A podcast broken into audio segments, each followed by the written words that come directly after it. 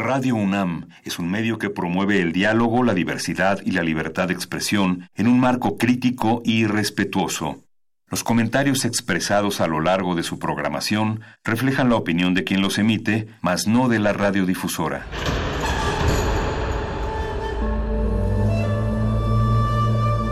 Un templo para la apreciación del ser mediante el sonido. mediante el sonido nosotros. El sol sale durante la noche. Nuestros gritos llevan la mesura del silencio. Y el descontento está lleno de baile y risas. A todo, incluso a nosotros, nos resistimos. La universidad Ustedes y nosotros somos la Resistencia modulada.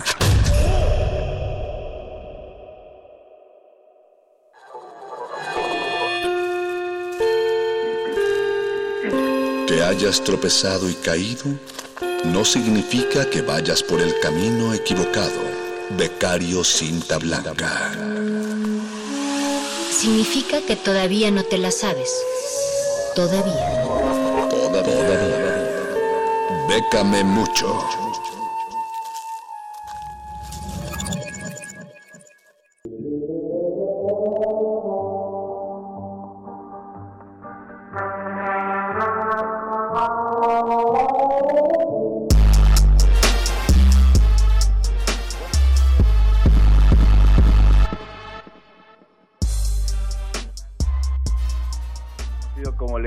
Y a nombre de todo el equipo que conforma esta resistencia modulada, les doy oficialmente la bienvenida a esta nueva emisión totalmente en vivo, miércoles 9 de septiembre de 2020. El Voice en los controles ya ha dado pie a su sección favorita, a su sección Chidey, bécame mucho, así que vámonos con la información porque la radio en vivo vive. La primera opción que les traigo esta noche es del Estado de Nayarit, Producciones Artísticas Locales al Rescate de los Valores 2020, dirigida a creadores, artistas o grupos artísticos mayores de 20 años de edad, originarios de Nayarit o con residencia acreditada de mínimo de dos años. Las disciplinas a las que van dirigidas es danza, teatro, música, cine, literatura, multidisciplina y audiovisual. Cada apoyo es por 20 mil pesos. La siguiente opción que traigo esta noche se llama Jornadas de Cine Nayarit 2020 y tiene cuatro categorías, todas relacionadas con el cine, evidentemente, y los eh, apoyos varían y van desde los 5 hasta los 45 mil pesos. La tercera opción es la de estímulos a la creación artística de creadores con discapacidad son propuestas individuales o colectivas de artistas con alguna discapacidad en las disciplinas de danza, teatro, música, cine, literatura, multidisciplina y audiovisual. Aquí los apoyos están un poco más abundantes, son de 50 mil pesos cada uno. Por su parte, Oaxaca también emitió unas convocatorias para apoyar en esta contingencia. La primera que les traigo esta noche es la de Curarte es Guelaguetza, dirigida a mayores de 18 años cumplidos antes de emitida la convocatoria y que hayan nacido o radiquen en el estado de Oaxaca. Las propuestas pueden ser de manera individual o colectiva, tanto en calidad de artistas, creadores, promotores o gestores culturales. También varían los apoyos dependiendo a cuál apliquen, pero van de los 8 mil a los 12 mil pesos. La quinta opción es la de fortalecimiento a las músicas tradicionales del estado de Oaxaca, dirigida a una gama amplia de músicos, como lo son músicos tradicionales, instrumentistas, directores, directoras, compositores, constructores de instrumentos, entre muchas otras opciones que pueden checar en las bases a detalle. Cada apoyo en esta convocatoria es de 15 mil pesos. La última opción para esta jornada es la de Teatro para Todos en Oaxaca, dirigida a dramaturgos, actores, actrices oaxaqueños que radiquen en el estado, pertenecientes tanto a grupos, compañías teatrales o independientes.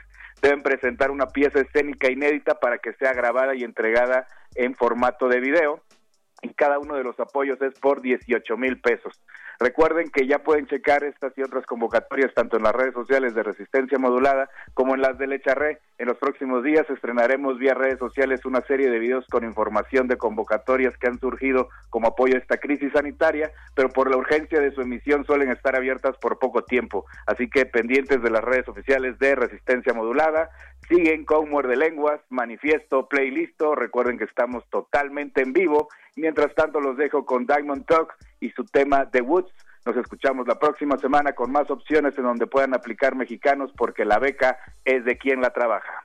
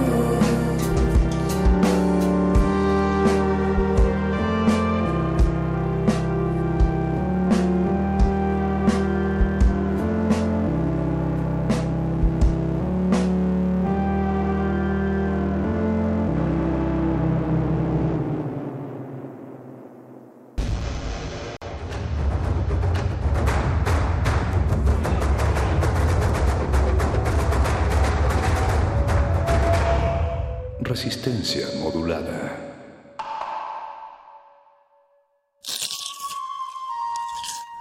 Es momento de alimentar nuestro espíritu con páginas. Las letras son la botana del alma.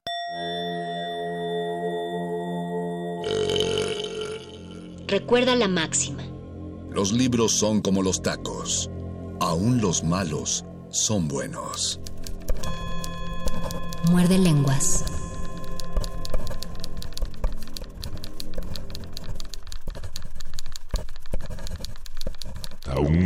Muerde lenguas. Muerde lenguas. Muerde lenguas.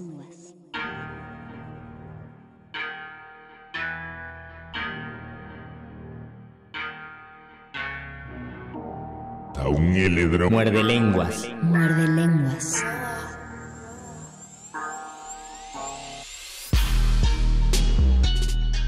Eh, nos están escuchando, nos están oyendo por allá.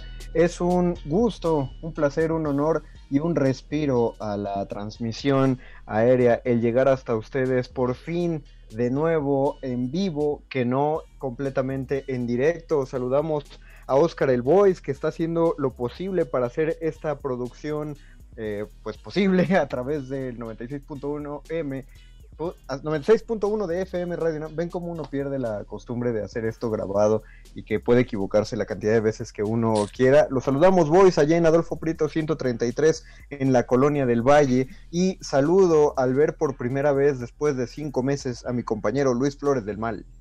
Saludo con muchísimo gusto al Mago Conde. Yo también ya estoy bien desacostumbrado a hablar en vivo, así que voy a fingir que estoy grabando otro muerde lenguas, aunque sé que no.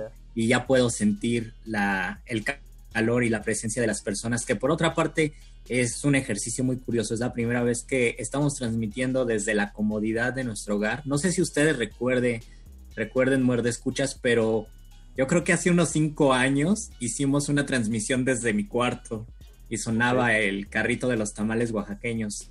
Lamento decirles que esa transmisión no fue desde mi cuarto, pero ustedes se la creyeron definitivamente. Y ahora sí, ahora sí es desde la casa de Conde y, mi casa, aquí está su pobre casa. Y también desde enlazados a la cabina del 96.1 de FM Radio UNAM. Sería, eh, sería bueno hacer la aclaración en este punto para, para nuestros escuchas, que eh, si bien estamos transmitiendo desde nuestra casa, estamos usando tecnología de punta que no la tecnología de punta eh, radiofónica que se podría esperar. Est estamos en Zoom, estamos transmitiendo a través de... Zoom. palabras.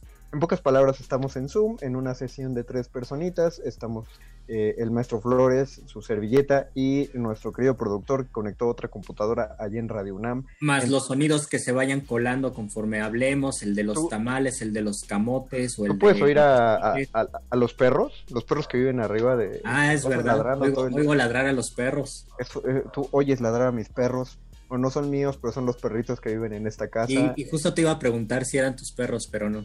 No, no, no. De hecho, mi perrito es muy callado, es muy bien portado. Él no, él no lo van a escuchar ladrar. Yo, le, bueno, les avisábamos esto a nuestra querida audiencia, la, la queridísima muerde escuchada, eh, la muerde escuchachada. ¿Cómo dirías muchachada? Mucha escuchada.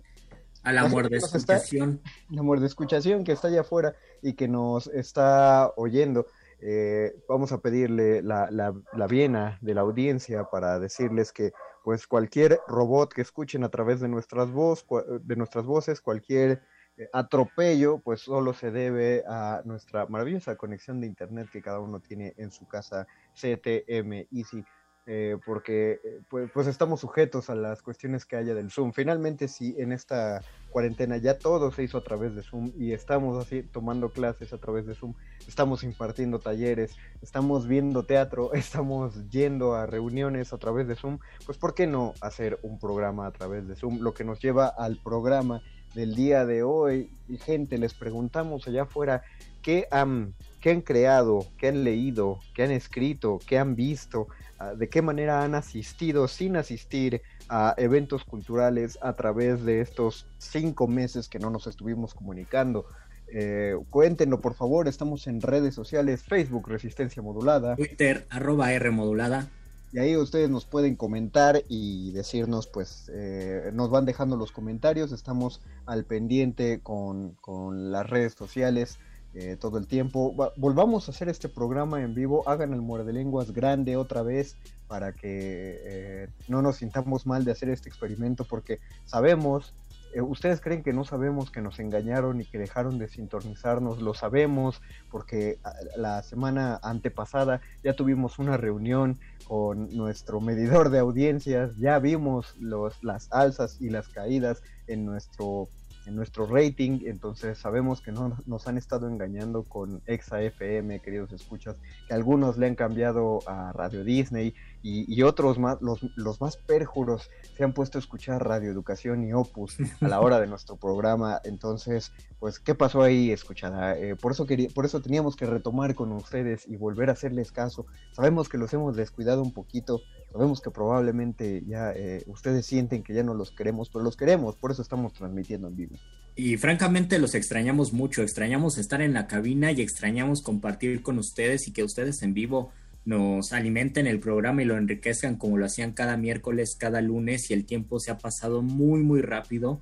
Quizás el primer, el primer mes no lo sentíamos, decíamos, bueno, unos programas grabados, no pasa nada, pero conforme se fueron acumulando, quizás también en las vacaciones dijimos, ah, son vacaciones al fin y al cabo, pero conforme fueron pasando los días y las semanas, la situación comenzó, por un lado, a hacerse más común, pero también por otro lado, a hacerse muy extraña en el sentido de que los programas ya fueron grabados, las dinámicas fueron otras, eh, la convivencia incluso entre locutores ya no fue la misma o cada quien tenía sus programitas. Fue, nula la, convivencia entre tú y yo. Entonces, esto también nos desconectó muchísimo entre nosotros y, con ustedes. Y también por eso queremos saber cuál ha sido su experiencia en esta cuarentena, qué es lo que han leído, qué es lo que han escrito. Si ustedes se han aventurado a hacer algo nuevo, no sé, yo por ejemplo escribí un cuento y es algo que no acostumbro, escribo muchos poemas y, y fue lo, lo, lo que me ha dejado esta cuarentena y quizás también he tenido lecturas que no había acostumbrado antes y yo sé que ustedes también han tenido nuevas experiencias y tienen nuevas formas de, interactuar con las personas y es lo que queremos saber. Tal vez ya hayan asistido a cursos, hayan asistido a presentaciones, a obras de teatro por internet o hayan encontrado eh, otras maneras de, comunicarse con los suyos. Quizás también a estas alturas ya se hayan, hayan tenido reuniones familiares o con amigos y no se diga del trabajo de la escuela pero es muy, es muy raro convivir con la familia en el cumpleaños de alguna tía o de algún primo y todos conectarse en Zoom y saludarse y de repente hay una tensión. Bueno, yo no sé si ustedes lo han sentido, yo sí lo he sentido, pero de todos modos son, son cuestiones a las que nos tenemos que acostumbrar tal vez, ojalá esto no dure para toda la vida, pero por otro lado, pues es una forma de entendernos a nosotros mismos, entender a las demás personas y siempre lo nuevo es algo fascinante, yo creo. Sobre todo, eh, hay, hay, sutiles diferencias de las que apenas me estoy dando cuenta, Luisito. La primera es, por ejemplo, que ustedes, escuchas, audiencia allá afuera, probablemente, quiero imaginar, quiero pensar si no ha cambiado el modelo de producción, que están escuchando una música de fondo mientras nosotros estamos hablando, cosa que ni Luisito ni yo podemos escuchar por las cuestiones técnicas. Y, es, y, aún así, bueno, si estuviéramos en cabina me, sentiría aislado o, atrapado por el silencio más allá de escuchar la voz de Luis. Pero en este momento no se puede porque yo tengo los sonidos de la calle, yo tengo una ventana eh, muy cerca de donde estoy transmitiendo y pues eso, eso se ha convertido en el sonido de fondo cotidiano. Eh, otra cosa es que me, me, acuerdo más que nunca de la cantidad de veces que llegaban eh, invitados a la cabina y nos preguntaban a Luis y a mí si somos hermanos. Yo, creo que por la, la mímesis que ya generamos de, estar tan, tan conectados, eh, pero pues, llevamos cinco meses desconectados y también ustedes pensarán, ah, pues han de ser súper amigos, de seguro se marcaban cada semana. Pues no, no, creo que, creo que ni un WhatsApp nos habíamos mandado, Luis. Eh, y finalmente, pues nada más algunas cuestiones de trabajo, pero en general no hubo ninguna conversación, ninguna interacción. Y creo que lo que más, eh, lo más extraño de todo esto es que no, yo no había percibido que sí habían pasado seis años, o bueno, que ya pasaron seis años, y que en esos seis años estuvimos todos, todo el tiempo, salvo las semanas de vacaciones, que son nada más tres, eh, todos esos seis años conviviendo, platicando, conversando y hemos conversado de muchísimo y también hemos conversado muchísimo con toda la audiencia y de repente cinco meses es como pues, una cortar una relación, porque es eso, ¿no? Cortar una relación y estar cinco meses en silencio y de repente volverse a encontrar, ¿no? Es, es, muy, es muy simpático que lo digas, porque no, no, no, es, para, no es para ofender, eh, pero sí fue un respiro. justo, justo como cortar una, relación. Necesitábamos darnos un tiempo, Luisito, separarnos un poco, pensar, hablar con otros escritores, eh, hablar sobre, eh, eh, sobre literatura con otras personas, solo para experimentar, para, para imaginar qué, qué, qué, pasaría si tuviéramos el programa con alguien más, ¿no? pero no, no, no, este, este lenguas es del maestro Flores y, de su servilleta. Nos piden este, que, recordemos, que primero saludemos a, a la audiencia de AM que está enlazada en vivo con la frecuencia de FM. Los saludamos, probablemente no nos conozcan. Eh, soy el Mago Conde. Y yo soy Luis Flores del Mal. Están escuchando Muerde Lenguas, el programa de letras, taquitos y cuarentena, en este caso, eh, cuarentena en vivo. Eh, y a través de resistencia modulada en el 96.1 de FM. Durante la cuarentena se han enlazado ambas frecuencias para quien no se ha enterado. Bueno, ya fueron cinco meses, pero probablemente alguien no se enteró. Eh, para, para, facilidad de la transmisión. El FM y el AM están haciendo lo, mismo. Entonces saludamos a la audiencia de AM y pues le avisamos a la audiencia de FM que si de pronto quiere sacar su, su radio AM y quiere sintonizar, ah, pues ahí ya va a poder escuchar Muerde Lenguas in estéreo. Les recordamos que nos avisen eh, qué, escribieron, qué leyeron, qué vieron, eh, qué cosas descubrieron en la cultura del, llamado contigo a la distancia a través de las redes sociales. ¿Qué ha pasado en, cinco meses? Eh, yo, antes de preguntarte por el cuento que escribiste, Luis, eh, ¿tú has seguido con las clases porque estás estudiando tu, tu, postgrade? Eh, estoy estudiando un posgrado y mando saludo a todos mis compañeros de posgrado, que también ha sido una, este año ha sido muy distinto a los años pasados porque en algún momento con quien hablaba solamente de literatura, pues era con el Mago Conde. Y a partir de este año he platicado mucho de literatura con mis compañeros de posgrado. Estudié una especialización que dura nada más un añito, así que estoy en el último trimestre. Son tres trimestres. el primero fue presencial y eh, tanto el segundo como el actual, pues ya es, ha sido a larga distancia por Zoom, algo que sinceramente me ha convenido aunque sí extraño, por supuesto, las clases presenciales, pero por una cuestión de logística a mí me ha convenido muchísimo porque me ha ahorrado una hora y media de ida, una hora y media de regreso y, otras cosas, ¿no? Lo aprovecho para hacer tareas, etcétera. Pero a pesar de ello, pues ha sido un año donde estoy cubriendo una deuda que tenía conmigo mismo y con mi profesión, que es asomarme a la literatura mexicana y sumergirme a la literatura mexicana, porque ustedes saben, querida Resistencia, que en la carrera de letras en la UNAM, letras hispánicas, ofrece un panorama general, ¿no? O total sobre la literatura en español, así sea de Latinoamérica, de México o de, o de España. Incluso hay algunas materias donde se mete literatura brasileña o literatura en otros idiomas, pero es un panorama, no se puede abarcar 800 eh, siglos, 800 años de literatura en cuatro años, ocho semestres de la carrera. Entonces, lo que leíamos en la carrera de literatura mexicana, pues era muy pequeño, porque teníamos que mirar también a lo que se había escrito en Latinoamérica y a lo que se había escrito en España, y además no solamente a lo que se había escrito en el siglo XX, sino a lo que se había escrito desde la Edad Media hasta la fecha. Entonces, ahora que llego a la especialización, pues yo encuentro muchísimo placer porque es un año donde nos estamos enfocando en la literatura mexicana del siglo XX y eso para mí ha sido fascinante y creo que pues, me ha enriquecido mucho y he descubierto muchas obras que me han gustado y que en, en mi experiencia lectora creo que las hubiera dejado muchísimo atrás si no hubiera entrado a la especialización. Es decir, he aprovechado para leer cosas que por mi cuenta tal vez me habría tardado más en elegir esas lecturas. Eh, porque aparte tú habías dicho, bueno, al, principio de este año, cuando teníamos esperanzas y anhelos, eh, tuvimos el programa de cuál iba a ser el reto muerde lenguas del, 2020, ¿no? De, leer los 12 libros, eh, que de hecho te tengo que hacer un par de preguntas acerca de, unos títulos de algunos meses. Eh, pero nos encontramos, bueno, primero hubo dificultades, tú mismo decías que justamente por la especialización no ibas a tener tiempo para leer los libros de esa lista porque estaba sujeto a las lecturas que te iban a pedir, ¿no? En el, en el posgrado. Eh, pero también me encontré con, muchos comentarios eh, de, amigos cercanos, pues a través de mi Facebook, aunque muchos eh, estaban, tenían la imposibilidad de leer, o sea, no, no había manera de concentrarse para la lectura.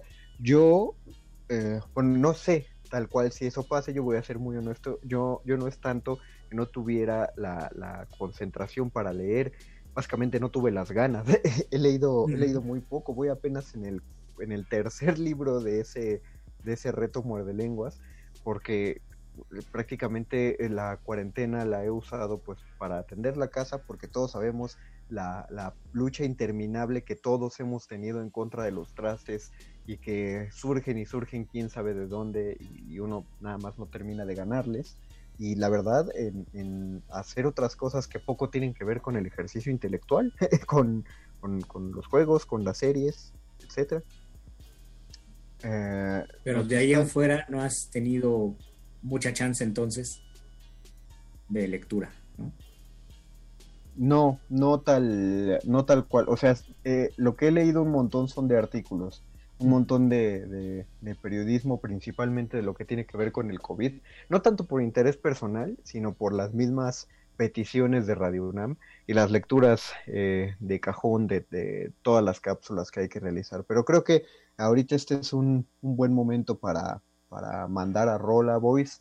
Eh, te lo voy avisando así porque no te lo quiero eh, soltar de golpe, sobre todo porque de alguna manera intentamos ver a nuestro productor, pero no, él no puede estar al pendiente de la del monitor. Ah, bueno, pero ya nos avisó por WhatsApp que sí podemos echar la rola. Entonces, ah, pues vamos a escuchar la, la canción, una, una, pausita musical. Sirve que reiniciamos nuestra sesión de Zoom para que no nos. ¿Por qué va a caducar? No, pues ahorita todavía le quedan 20 minutos, pero no queremos que nos. Sería un gran ejercicio radiofónico que también la sesión de Zoom se callara de golpe y así se acaba el muerde lenguas, pero no, vamos a darle nueva vida a la sesión en lo que hacemos una pausita musical. Vamos a escuchar El mundo, el mundo me espera de Fancy Free y regresamos a este muerde lenguas de letras, taquitos y cuarentena. Muerde lenguas. Muerde lenguas. Muerde lenguas. Muerde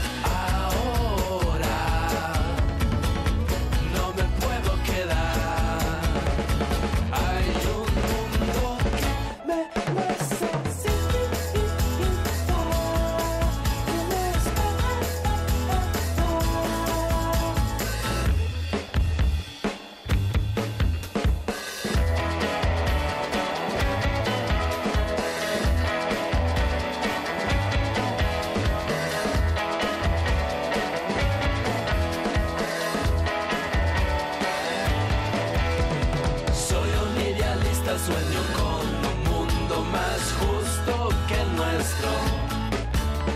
Me crece la gremia medio metro solo con decir solidaridad.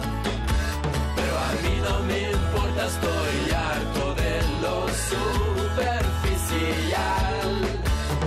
Cobardes son los que no se atreven a tener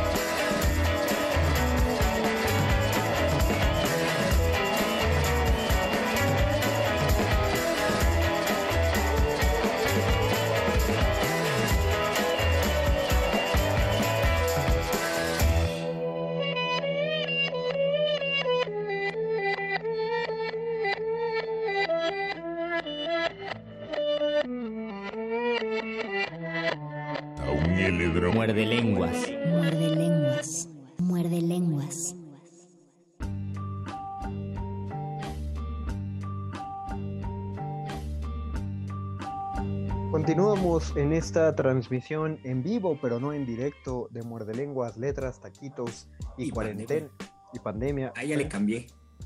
Bueno, también, pues la cuarentena es por la pandemia. ¿no?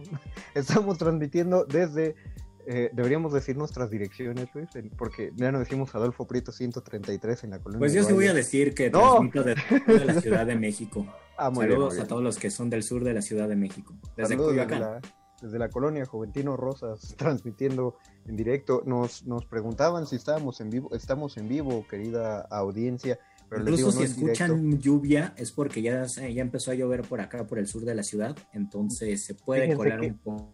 ¿Qué, qué otro, ¿Qué otro programa de literatura en todo el espectro radiofónico? Es más, ni en la radio, ni en tele, ni en otra cosa tiene un reporte del clima tan en vivo como, como este. Ahorita que Oscar nos diga cómo está el clima en la del Valle. Eh, Luisito ya nos dijo que por la zona de Coyoacán ya empezó a llover y yo ahorita les reporto desde, desde la zona Iztacalco estamos Además, solo estamos... hablando de lluvia, algo muy importante es que si es un programa de letras, es, es indispensable que esté lloviendo, porque si no, ¿cómo podrías leer un programa de letras sin lluvia? ¿Cómo, ¿Cómo vamos a leer si no está lloviendo? ¿Cómo vamos a leer si no nos hemos preparado un cafecito? ¿Tú tienes tu café, no, Luis? Yo tengo mi cafecito, nada más le falta el café, es decir, solo tengo agua.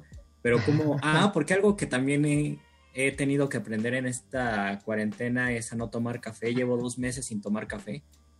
Y tal vez por eso no he leído tanto, o, a lo mejor he leído más, no lo sé. Pero dejé de tomar café porque me estaba afectando un poco los nervios. Voy a regresar al café la semana que entra, así que solamente también me di un tiempo con el café y yo creo que dos meses fue suficiente. La semana que entra regreso a tomar cafecito. pero... la semana que entra? Sí. O sea, ¿por qué la decisión de a partir del 14 de septiembre? No, ah, justo porque el 14 es mi cumpleaños. Entonces yo creo que me merezco como regalo de cumpleaños tomar un cafecito. Y también porque, pues ya después de dos meses siento que mi organismo se liberó ya se, las toxinas. Mira qué horror, mi, mi celular me escuchó hablando del clima, entonces ya me marcó me sacó así de la nada el reporte meteorológico en la zona de Iztacalco, 21 grados centígrados, máxima 25, mínima 15 y para mañana parece que habrá tormenta eléctrica. Voice reporta desde la colonia del Valle, cielo nublado. Tenemos tuiteros en este programa de literatura y clima. Eh, nos dice Martelena Valencia a través de Twitter, recuerden el Twitter es arroba Rmodulada, dice, sí los extrañé mucho, no los dejé ni los dejaré, He asistido a todos sus cursos de cuento, de poesía y he escuchado portugués. Recuerdo a Luisito. Extraño las décimas. Sí, décimas de la nota nuestra, Luisito. Y le debo una décima al perro muchacho que me pidió una para hoy y se me olvidó hacerla. Te, iba, te iba a agarrar con bola curva y te iba a decir, deberías hacer una décima diario. Sí, tendría que hacer, de hecho, suspendí para redes. Mi, escritura, mi escritura decimal. He hecho muy pocas y justo ha sido porque no he estado en la radio, pero sí he escrito de repente por lo menos una vez a la semana si escribo una décima. También nos dice Daniel de Jesús, es bueno ah, tenerlo de vuelta, muerde lenguas en cuarentena. En mi caso leí La cripta del espejo de Marcela del Río de la colección Vindictas de la UNAM, novelaza 101% recomendado para lo que resta de la cuarentena. Esa colección que tuvimos el gusto de presentarla ya hace varios meses en, en Muerde Lenguas y que yo no, yo no he podido conseguir porque pues, son, son libros físicos que creo que sí vale mucho la pena comprarlos y tenerlos en nuestra biblioteca y leerlos poco a poco. Si no recuerdo mal, no sé si fue de las últimas entrevistas del 2019 o de las primeras del 2020, no, creo que es desde 2019, porque recuerdo que tiene un rato que no he vuelto a platicar con Nora de la Cruz, a quien le mandamos un saludo, que fue ella quien nos contactó, además de la Dirección General de Publicaciones y Fomento Editorial de la UNAM, para ir a presentar eh, la colección Vindictas. Yo tengo tres de esos libros. Lo último que supe de la colección Vindictas es que había cuatro publicados. El cuarto es el más eh, grande de todos, que le, pregunto a Daniel de Jesús si la cripta del espejo, digo, tengo ahí tres, pero solo me, solo recuerdo la de Luisa Josefina Hernández y la de Minotauromaquia, no sé si la tercera sea esta o qué número es de la colección, Daniel de Jesús, si nos pudieras em, escribir otro tweet, eh, porque me gustaría saber como, como tengo este talk de colección, tengo que saber cuántos números de la colección Vindictas van, porque yo solo tengo tres. Y, también, para los que no sepan, de la colección Vindictas, pues es una reunión, bueno, si, si estoy mal que me corrija Conde, de narradoras mexicanas, de narradoras que, cuyas novelas han tenido poca difusión o de repente se perdió esa difusión. Entonces es un rescate a novelistas mexicanas. Eh, no, no sé cuántos libros sean, pero y no, y no sé si, si, van a continuar porque me parece que sí, y cada libro pues tiene un estudio y tiene una invitación para, para, lectores y para gente que se interese, y sobre todo es una labor de difusión y de rescate de otras, otras prácticas y otras, narrator, otras narrativas en México, que creo que es importante para alimentar una tradición mexicana. De hecho, lo dijiste muy adecuado, Luis. Esa fue la idea de la colección Vindictas. Libros que principalmente por la invisibilización de las autoras se dejaron de, publicar, de editar, y, o, en edición, o se hicieron ediciones muy, muy cortas y ahorita se están retomando. Yo, yo pregunté a, a Libros UNAM hace como un mes, mes y medio. Eh, tuvimos otro programa especial de los que estuvieron grabados hace mes y medio, un programa sobre la colección Hilo de Aracne, que también recomiendo un chorro. Eh, y también tengo ahí tres los tres primeros libros de la colección Hilo de Aracne, que es de literatura juvenil. Pregunté que cuántos libros hasta ahora iban de Vindictas y me dijeron no recuerdo si me dijeron que iban cuatro y ya iban por el quinto, o si me dijeron que ya existían cinco. Por eso me interesa la, respuesta de Daniel de Jesús. Pero sí, Hilo de Aracne, otra, otra colección. También, porque es de, es de narrativa breve, ¿saben? No sé si, yo creo que es muy general la sensación, que ya hemos hablado, de, de la lectura de libros de cuentos, que de alguna manera te impulsa a leerlos mucho más rápido. No sé, la narrativa breve eh, tiene un encanto que no solo funciona para iniciarse en la lectura, sino para, para seguirle ejercitando. Dice Javier GJ, wow, están en vivo los dos, saludos, sí, gracias a la magia del Zoom, Javier.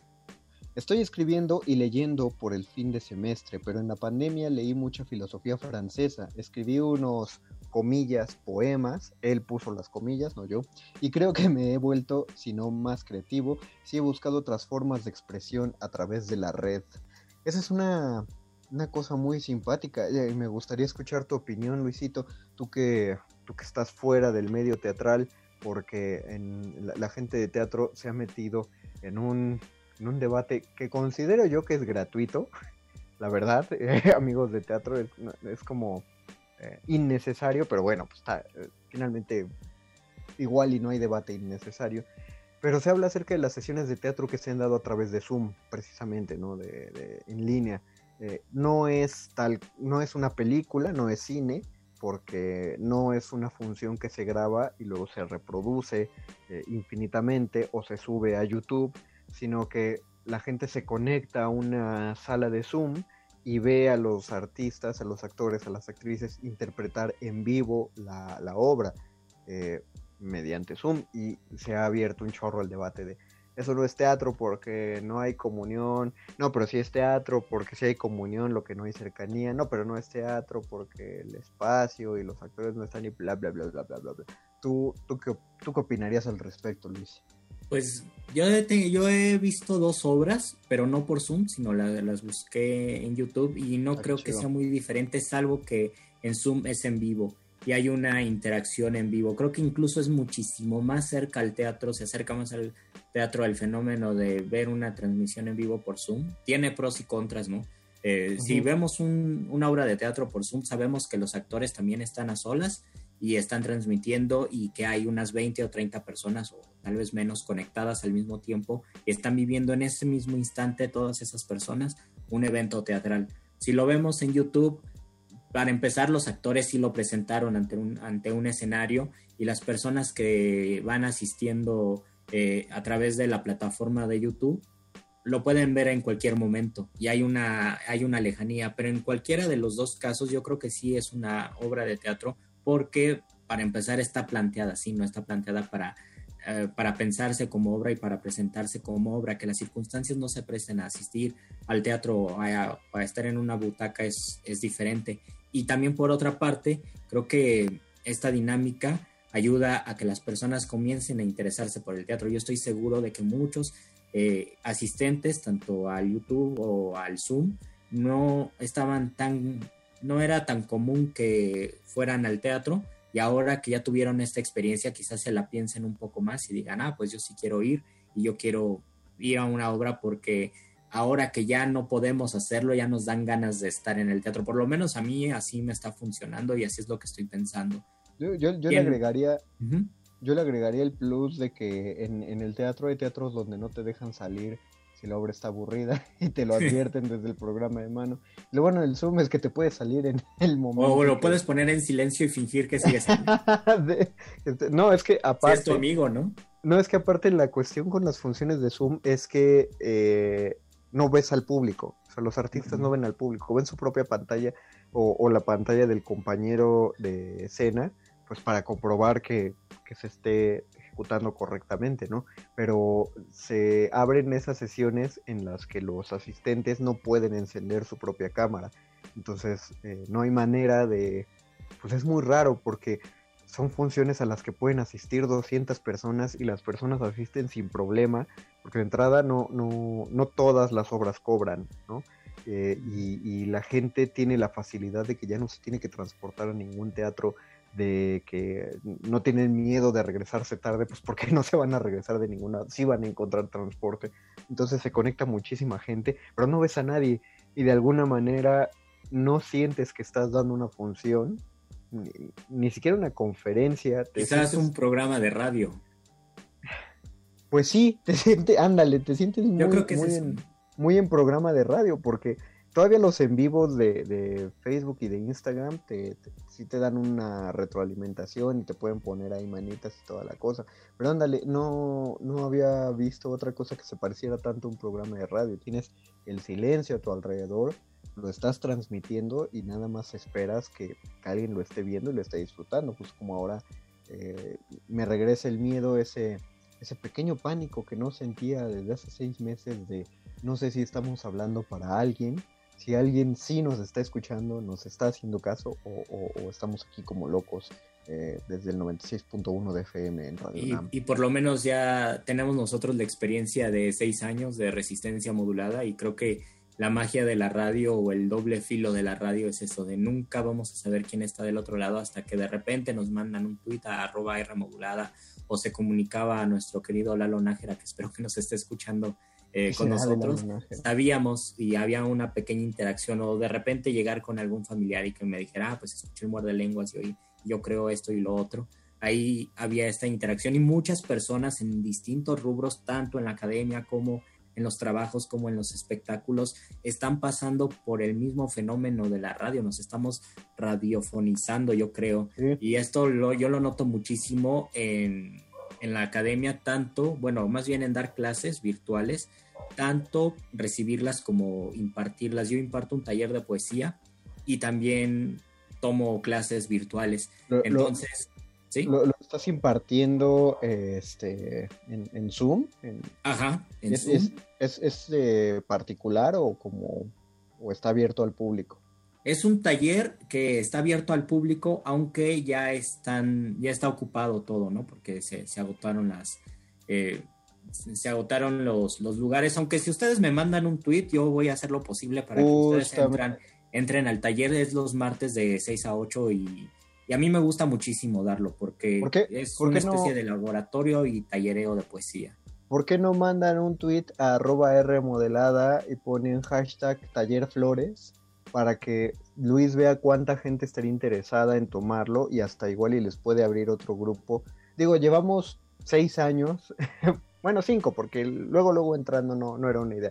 Llevamos cinco años proponiendo que se pudiera hacer un taller de poesía de la, de la mano de Luis Flores y, pues entre las dinámicas de gestión ahí con la radio, si había espacio, si había tiempo, la transportación, se iba a cobrar, no se iba a cobrar, un chorro de cosas no nos permitían hacer lo posible, pero pues este es el momento más adecuado, ¿no? que todos van a estar en su casa, y también Luis, entonces no sé si a ti te, te molestaría eh, proponerles después, no ahorita, sino después un horario, Luis. sí, de, hecho sí me han dado ganas, porque el taller Eh, la idea del, taller que estoy impartiendo es por parte del Instituto de Cultura del Estado de Tlaxcala y supuestamente si no hubiera pasado este 2020 apocalíptico, habría sido el taller presencial y, cada y un fin de semana de cada mes habría me habría ido a Tlaxcala dos días y dar el taller viernes y sábado, cuatro horas viernes, cuatro horas sábados, con gente que vive en Tlaxcala o que se puede transportar de forma fácil, pero la mayoría de gente que vive en Tlaxcala. Eh, a mí me gustó mucho la idea y dije, claro, voy a Tlaxcala a dar el taller. Y cuando pasó lo de la cuarentena me dijeron, ¿sabes qué? Yo creo que los primeros meses, cuando todavía teníamos la esperanza de que esto iba a durar nada más un mes o dos meses a lo mucho, me dijeron, vamos a hacerlo a larga distancia por Zoom y que la gente se vaya sumando. esos primeros meses de cuarentena o los primeros dos meses, las primeras clases, Nada más los que asistieron a ese taller por Zoom eran personas que vivían en Tlaxcala. Después, cuando vimos que no se iba a acabar esto y que iba para largo, me dijeron, ¿sabes qué? Olvídalo, no se va a poder hacer que tú vengas aquí. Vamos a continuar con las clases vía Zoom y también vamos a reabrir la convocatoria para que más interesados lleguen. Y yo pregunté, ¿solamente tienen que vivir en Tlaxcala? Y me dijeron, no, puede ser de cualquier lugar. Entonces yo compartí en mis redes eh, la convocatoria y hubo mayor, mayor difusión y llegaron más alumnos. Y mi experiencia, ahora que son muchos alumnos, creo que hay una interacción más, más fluida porque puedo ver las caras de los que no desactivan sus camaritas, pero las primeras veces sí era, un, sí era enfrentarse como a un programa de radio, o más bien como una clase radiofónica, porque todos, así los 10 alumnos que tenía, todos desactivaban su cámara y yo como era el profesor, pues no podía... No, no, no, no se vayan. Y, era muy raro porque yo decía, ¿qué tal si no estoy hablando con absolutamente nadie? O sea, ¿qué tal si todos se fueron al baño, se fueron a comprar un elote y yo estoy aquí? o sea, es, es, probable, es probable que sí, pero eh, es que las, las clases por Zoom se han vuelto una cosa muy rara o por Google Classroom. Eh, puedes apagar la cámara del profe, bueno, más bien acabar, apagar tu cámara, él no te ve, y te paras, te pones a lavar los trastes, muteas tu micro, lavas los trastes, pero al mismo tiempo lo estás escuchando de fondo, entonces es como oír un podcast, pero en vivo. O sea, es finalmente un programa de radio. las clases de Zoom no hicieron otra cosa más que reinventar la radio, porque aunque le metieron el video, eh, sean, sean sinceros, ¿cuántos se pasan toda una junta de trabajo con la cámara apagada? Digo, si les dan chance de apagarla, porque hay, trabajos donde tienen las juntas y la regla es no apagarlas. y también cuántos jefes se dieron cuenta de que sus juntas podrían haber sido mucho más eficientes, prácticas y rápidas si todo se hiciera a través de videoconferencia. O un mail. Creo que, creo que si de por sí antes había juntas que podían haber sido un mail, eh, la cuarentena demostró que esas juntas son el 90% de las juntas, 90% pudieron haber sido un mail. Les recordamos que estamos en Facebook Resistencia Modulada, Twitter arroba R Modulada, en Twitter eh, vamos a abrir el hashtag Taller Flores para que, para que la gente proponga si quiere que Luisito Flores dé un, taller de poesía. Es, su oportunidad de pedirle a Radionam un taller de poesía con un premio, voy, a decir cuatro premios, ya te llevaste de poesía, tres. Sí, ponle unos cuatro. Le pongo unos cuatro, entonces son cuatro. De, eh, un, poeta ya premiado y reconocido. Y la oferta va a expirar, ¿eh? Si no, lo, si no lo hacemos esta noche, Luisito se va a sentir mal y ya no lo va a volver a proponer. Y además así eh, ejerce presión sobre mí porque en algún momento voy a decir, claro, sí necesitamos dar este taller y yo con muchísimo gusto lo voy a impartir porque es algo que a mí me gusta y que lo comparto. Y también por otro lado, las clases que yo tomo es una experiencia bien rara. Creo que todos, nadie había estado en, esta situación, bueno, salvo los que tomaban clases en línea y a larga distancia, pero el hecho de convivir con, varias personas en, en, una plataforma, ¿no? Vernos las caras y de repente, por lo menos en mi grupo así lo hacemos, bromeamos en el grupo de WhatsApp mientras estamos tomando la clase del profesor y tenemos tal vez un doble discurso porque estamos tomando atención, pero también estamos bromeando por el grupo de WhatsApp. Es una experiencia muy, muy curiosa que creo que muy pocas veces se, se va, se va a repetir y eh, pues, No. esta cuarentena, aunque tenga cosas malas, también tiene experiencias bastante graciosas. Es que yo no creo que, se, que, que sea nuevo, es, es una clase normal, o sea, solo está el WhatsApp. Digo, yo creo que ahora lo- los niños de ahora se pasan chistes por WhatsApp, ¿no? Porque ya tienen el celular que se pueden llevar a la escuela, pero nosotros lo hacíamos con papeles. Sí, Eh, el, el chisme y el chiste durante la clase es una cosa que ni va a morir y yo creo que no debe de morir, por más que uno Solo se concentre transforma. solo se transforma, exacto. Tenemos un tuit de Edgar Chávez García que dice, ya extrañábamos a los muerdelenguosos, no puedo ponerme en corazona porque esto no es Facebook, lo dijo a través de Twitter, arroba Rmodulada. Pues la verdad sí se tardaron en hacer enlaces en vivo, digo, estuvieron buenos los programas grabados, pero habrían sido mejores en vivo.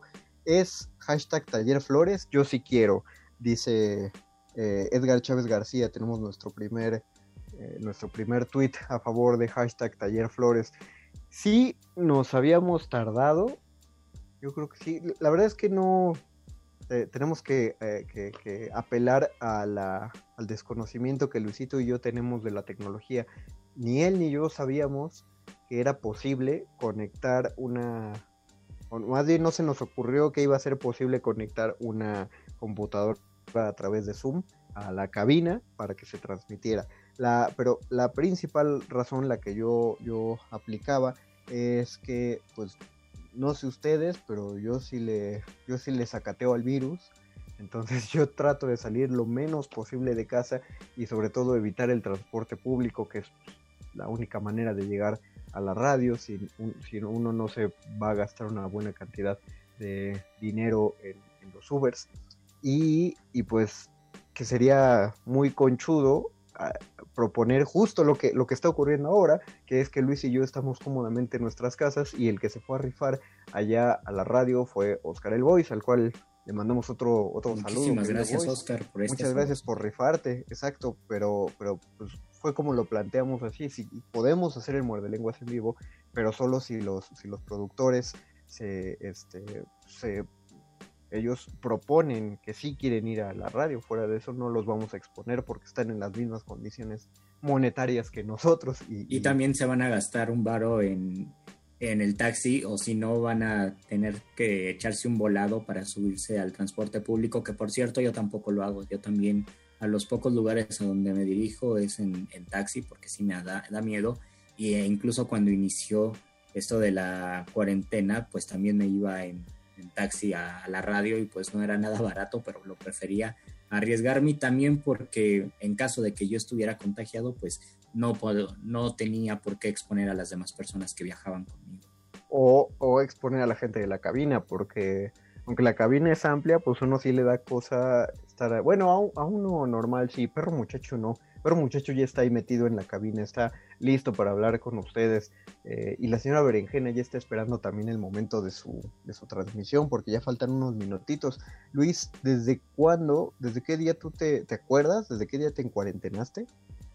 Yo recuerdo que empezó todo, para, por lo menos para mí, el primero de abril.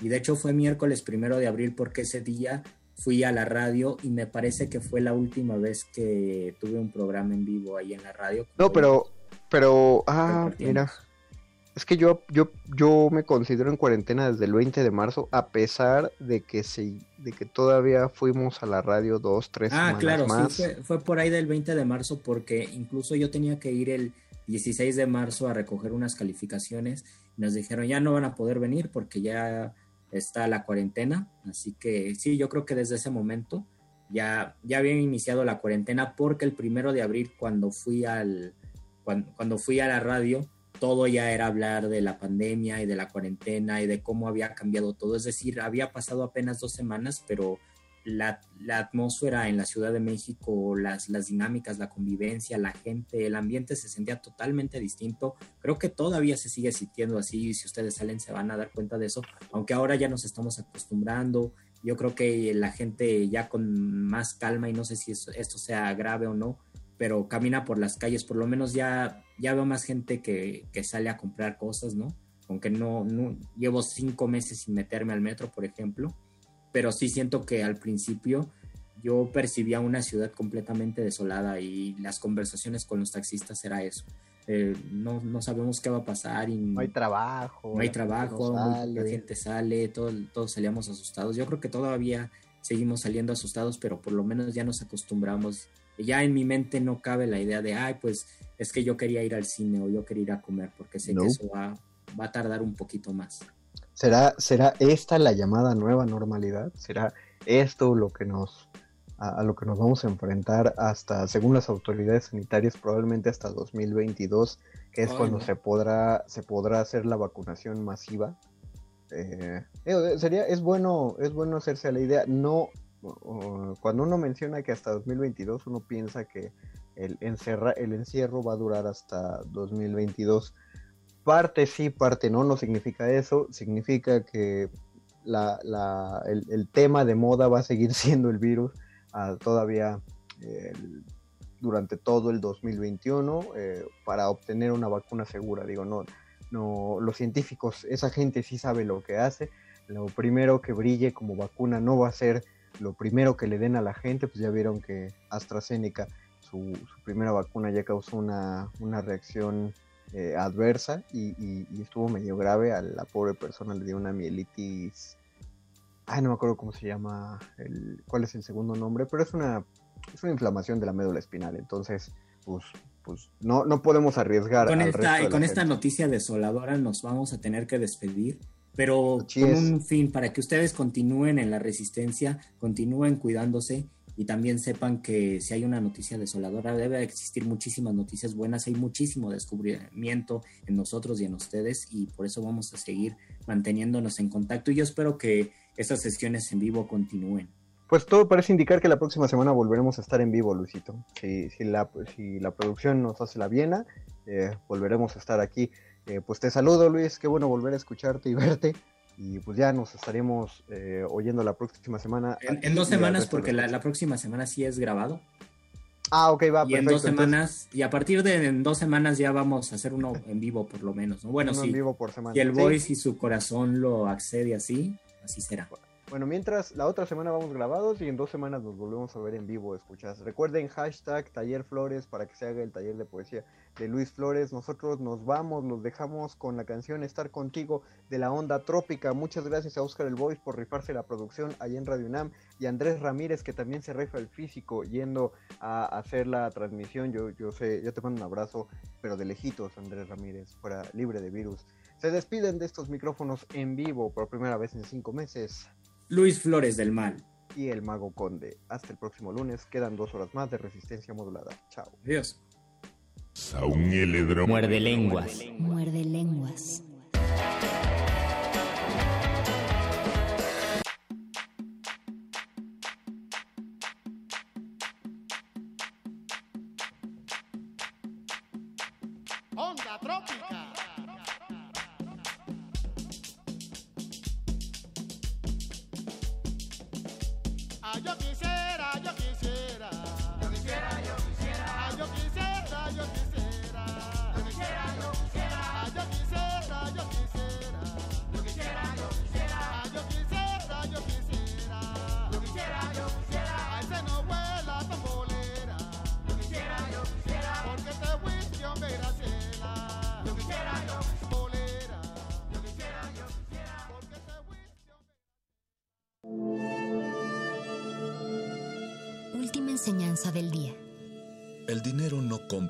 Felicidad. Pero compra libros y tacos. Y eso se le parece mucho. Medítalo.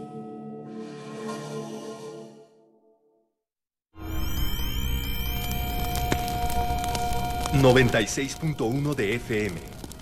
...860 de AM transmitiendo desde Adolfo Prieto 133, Colonia del Valle, en la Ciudad de México. Escuchas XEUN.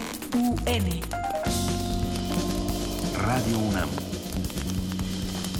Experiencia sonora.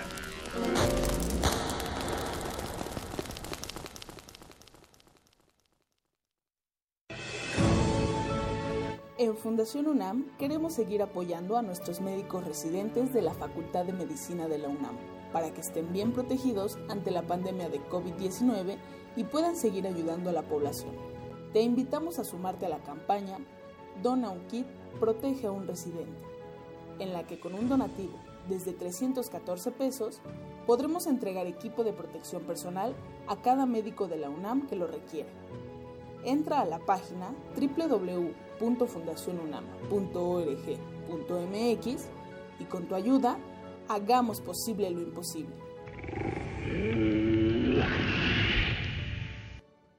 Yo lo tenía todo, familia, trabajo, amigos. Hacía doble turno en la chamba y me sentía cansado. Pero un día me ofrecieron droga. Me dijeron que no pasaba nada, que la podía controlar. Y no fue así. Fue mi perdición.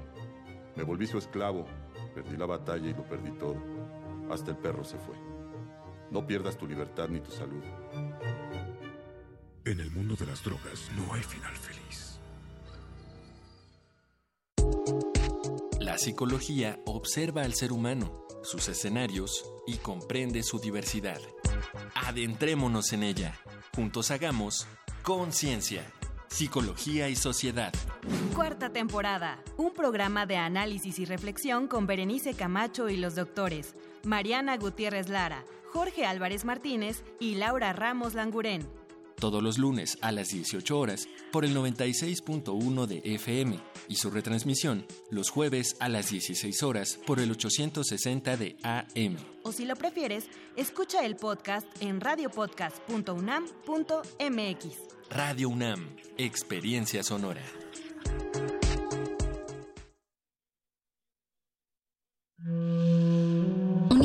Individuo puede resistir casi tanto como un colectivo, pero el colectivo no resiste sin los individuos. Manifiesto.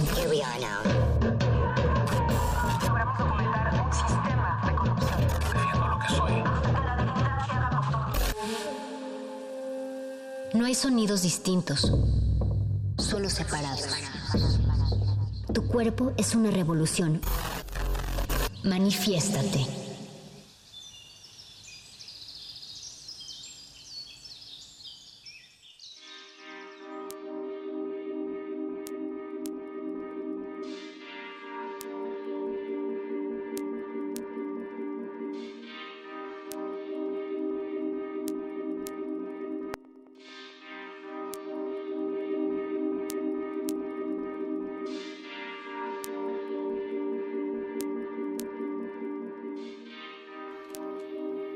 Violencia política. La violencia sexual es violencia política. Decimos no a la impunidad frente a los asesinatos, torturas, secuestros, desapariciones, abusos, vejaciones y violaciones. Esta violencia tiene la intención selectiva de desarticular la potencia de los movimientos disidentes y los feminismos. La violencia sexual es violencia política. Hoy, con la narrativa de combatir el narcotráfico y de imponer la seguridad interior, también se militarizan nuestros barrios y nuestras calles, consagrando las tropas a la Biblia como cruzados medievales, apuntan contra las organizaciones horizontales de los territorios que defienden la tierra, el agua, el aire, las plantas y los animales como parte de una cosmovisión que consideran superada pero que resulta subversiva para el neoliberalismo extractivista. El asesinato de lideresas territoriales y especialmente de referentas de comunidades indígenas y afrodescendientes no se detienen ni en Colombia, ni en Nicaragua, ni en Chile, ni en Brasil, ni en México. Somos también la tierra que quieren saquear. Somos el agua que privatizan y somos las plantas y los animales que explotan y torturan. Somos nosotras contra la deuda, como dicen las feministas en Puerto Rico.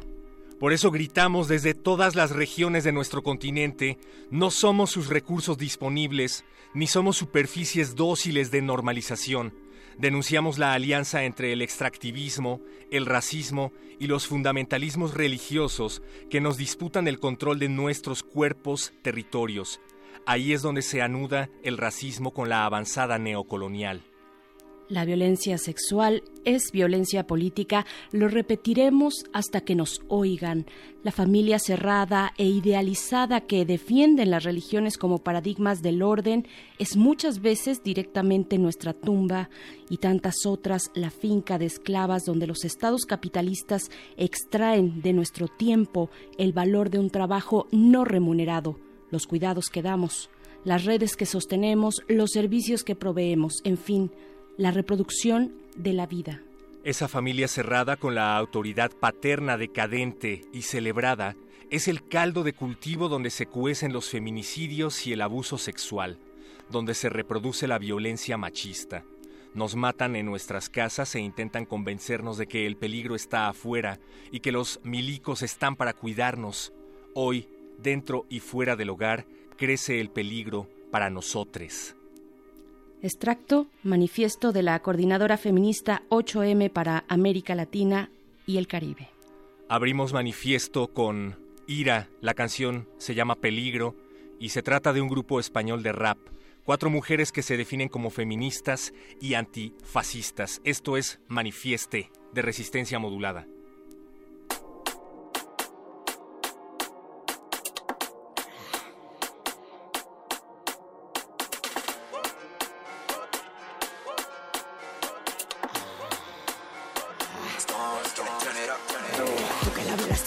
Ojos de niño bueno Que te pensaste que era el próximo objetivo Cállate la boca, escucha este sonido. Clac, clac, clac, se te muelle primo. Un charco de sangre, la foto de la boda. Y ya la nueva vida negra de moda. Con sus titulares se fabrica la corona Y no dudes que he elegido entre el talego y la soga. Tienen los aplausos como ecos de patíbulo. Llevo un club vintage pa' tu homenaje póstumo. Sobre los debates con discursos moralistas. Y ya sabes cómo se pone pa' que la chistas. No mires que te despistas. Vas a tener que vigilar esquina por esquina. Esta noche la balanza se inclina se apuesta por las fuertes, se apuesta por las mías no confunda de rango. Nos escurrimos como los anfibios, esa bruja de tu barrio. Se están juntando peligro, peligro, no nos confundas de rango. Nos escurrimos como los anfibios, esa bruja de tu barrio. Se están juntando peligro, peligro. Tengo los nervios galopando como galgo, buscando una paz interior que no tengo. Estoy viendo ebria la rosana de mi tango, enfriando los platos de quienes me vengo. Reina, cuéntame el cuento en la cama. Dicen que las brujas y las hadas se aman. Quieres volar alto, yo te llevo. Así se me quemen las alas, tengo el hecho a los contratiempos. Un olvido presente en todo momento. Miradas que solo olvidaste tú, sí tú. Yo las llevo grabadas a hierro. Perdóname la vida, como yo me perdono los aires de diva. Que la grandeza es relativa. No veis muy chiquititas desde arriba. No nos confunda de rango. Flechas un arco al estilo vikinga. Todos quieren la sartén por el mango. Le jodan al mando, da igual quien lo tenga. No nos confunda de rango. Nos escurrimos como los anfibios. Esa bruja de tu barrio. Se están juntando peligro, peligro.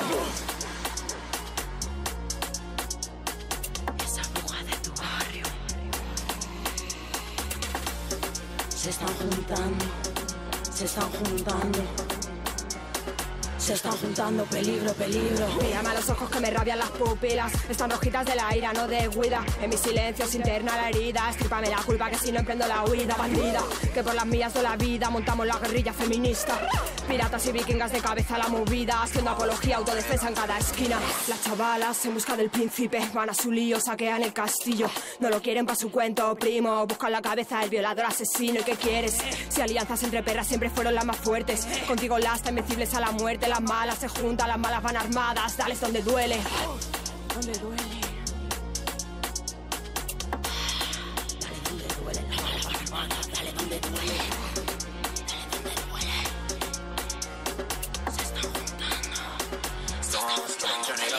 Cuéntale que me conoció pasar de rosca, mañana solitaria buscando mis tempestades, tardes tranquilitas escupiendo las verdades y cruzan los deditos para que aquí nadie la tosa. Arrasa allá por donde pasa su flow de vikinga, con su corona bien arriba y el hacha, como el cora la que salta. No te confundas con el rango de estas pibas. Traigo souvenirs del infierno para tu cuerpo, dolores de pecho que no pasan con el tiempo. Acostúmbrate a mi mala cara, viene por defecto, por la droga, placebo con efecto. Pongo el modo bicho si la cosa está que arde y largo, que saltar me pertenece. Sufro de este nervio a pesar del contratiempo, penas forros son las leyes de la calle. No nos confunda de rango. Nos escurrimos como los anfibios, esa bruja de tu barrio. Se están juntando peligro, peligro, no nos confundas de rango. Nos escurrimos como los anfibios, esa bruja de tu barrio. Se están juntando peligro, peligro.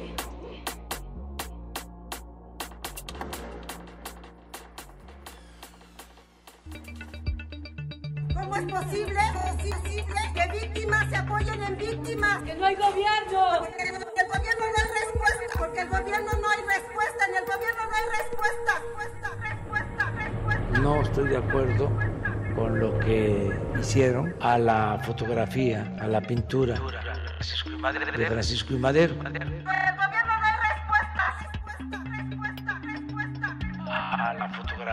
No estoy de acuerdo con lo que hicieron a la pintura.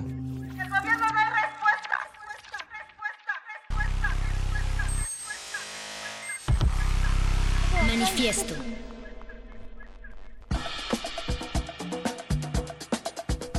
Estamos en manifiesto, en vivo y en directo desde las instalaciones de Adolfo Prieto 133 en la Colonia del Valle, en la cabina sanitizada y cuidadosamente desinfectada de Radio Universidad Nacional Autónoma de México. Esto es Resistencia Modulada. Antes queremos agradecerle a Óscar Sánchez por estar del otro lado del cristal en la operación técnica de este espacio. Gracias Andrés Ramírez por estar en los controles técnicos en la consola de operación de este espacio y nosotros queremos agradecer sobre todo a todos los que están del otro lado de la bocina resistiendo en estos tiempos pandémicos junto con Radio UNAM y con resistencia modulada. Esto es radio en vivo, necesaria, indispensable en estos tiempos de cuarentena, de crisis y en donde el sistema se reconfigura para, esperemos, nunca volver a ser igual. Queremos que se comuniquen con nosotros en nuestras redes, en Twitter estamos como R modulada, en Facebook estamos como Resistencia modulada y como ya se dieron cuenta, gracias al audio que disparó Voice desde el otro lado del cristal, estos medios se hacen necesarios en tanto que hay que hablar de las exigencias de justicia de víctimas que llevan años y años sin obtener respuesta por parte de las autoridades y no, no para hablar de inmobiliario. Berenice Camacho, ¿cómo estás? Perro muchacho, muy bien, muy buenas noches, bienvenidos a la Resistencia Oídos Nocturnos. Somos Manifiesta, Manifieste, Manifiesto con X al final para que lo pronuncien como ustedes quieran. Y pues sí, efectivamente estamos en vivo en esta cabina tú en la cabina, yo de manera remota a través de un aparatito eh, que cuido más que a mis ojos, el access que me permite llegar hasta ustedes, pero en esa cabina y también en estas frecuencias que están, ya lo decías, esterilizadas pero esterilizadas no solamente de virus, sino también de fascismos, de racismos, esperamos también pues de, de machismos y de otros ismos tóxicos. Ustedes nombren, están nuestras redes sociales para que podamos comunicarnos, hacer este manifiesto esta noche de miércoles 9 de septiembre y pues sí, pero muchacho, sexto día de la toma que simboliza en mi opinión, el rezago frente a la falta de respuesta eh, el, hartazgo eh, de las familias por la inoperancia del Estado para resolver esta grave crisis de violencia en tantos sentidos, especialmente pues esta toma hacia la violencia de género, feminicidios, desapariciones que no cesan en este país. Eh, que algún día fue un país alegre, no lo es ahora, se viste mm, de violeta, se viste de verde también, con un movimiento feminista, pues que no sé cómo lo veas tú, perro, pero yo lo veo muy vivo, eh, no sé si coinciden quienes nos escuchan, pero no deja de sorprender el movimiento feminista de avanzar y además eh, encuadra pues de forma muy espontánea un símbolo muy importante de la lucha social en México. ¿Cómo, ¿Cómo lo ves, perro muchacho? Yo antes estaba tratando de recordar un momento alegre en general. Creo que sin duda existen esos momentos alegres, pero a veces es necesario casi encontrarlos a través de la bisagra y parece que no llegan y no llegan. Pues efectivamente estamos hablando de que mujeres con hasta siete familiares desaparecidos desde hace muchos años se niegan en estos momentos a dejar la sede de la CNDH en el centro histórico de la Ciudad de México hasta que se garantice justicia para las víctimas de violencia, en especial contra las mujeres.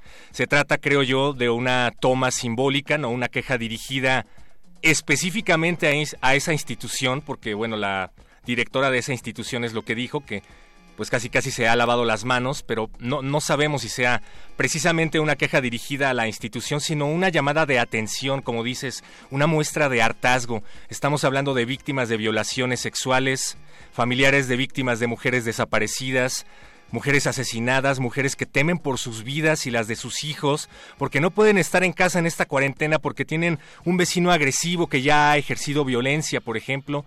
Hay familiares de víctimas que vienen desde otros estados, gente cuyas denuncias han sido constantemente desestimadas. Es, es muy importante esta toma, Berenice Camacho, y me da mucho gusto que se estén poniendo los temas sobre la mesa y que estemos hablando desde esta perspectiva de los acontecimientos. Pues sí, Erika Martínez y Yesenia Zamudio encabezan la lucha y la toma de la CNDH en su sede del Centro Histórico, como bien dices, en la calle de Cuba.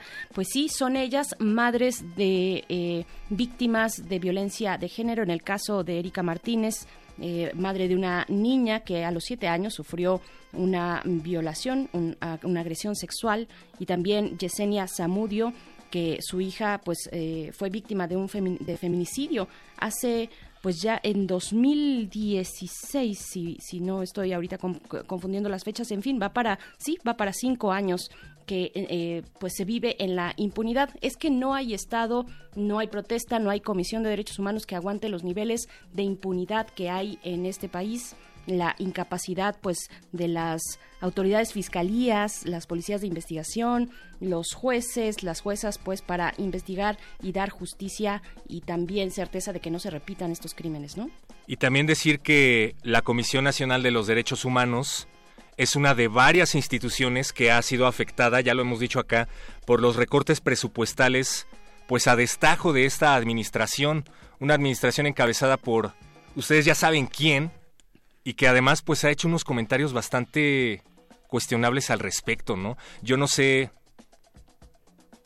Bueno, no sé, la verdad es que me, me, preocupa mucho que se esté hablando del daño material y no de la exigencia de la justicia de las víctimas. Me parece importante que hablemos acerca de esas exigencias y de esos casos en particular, porque creo que no hay mucha gente muy informada al respecto y entre ellos pues están nuestras autoridades, Bre.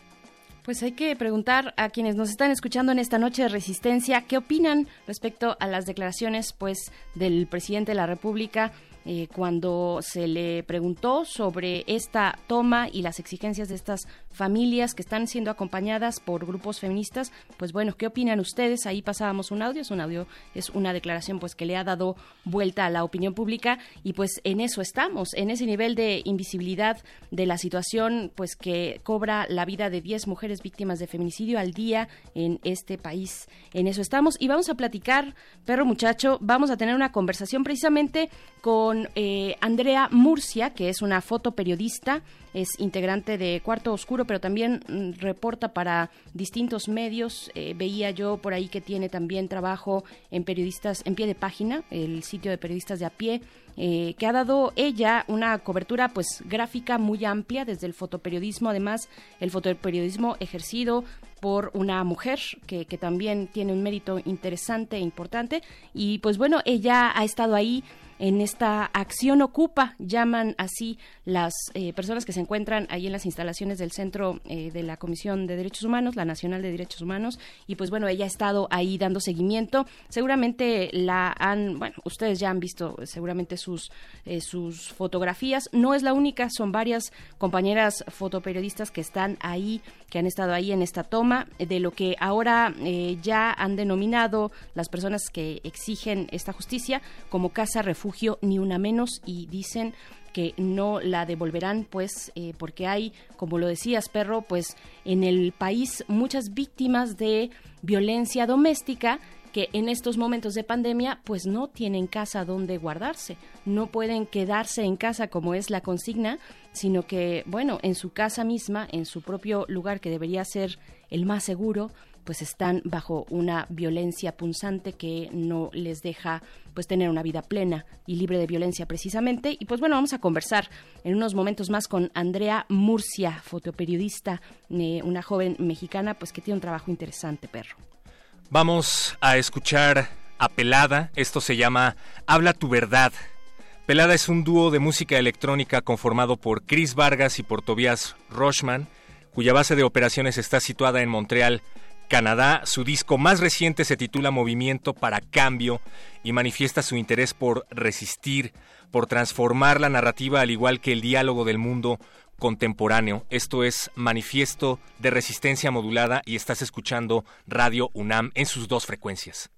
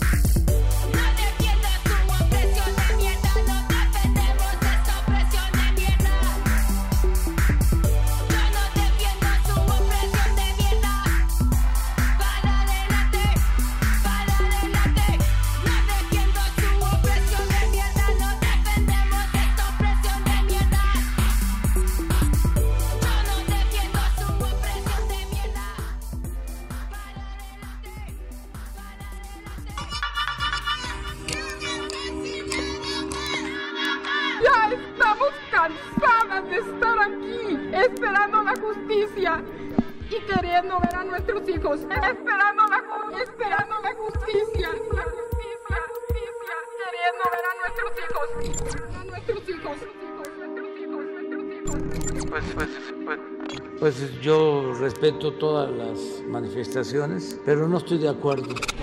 Y a nosotras, como terroristas, y para ellas somos terroristas. Como terroristas nos vamos a comportar, señora Piedra. Nos debe una disculpa pública a todas las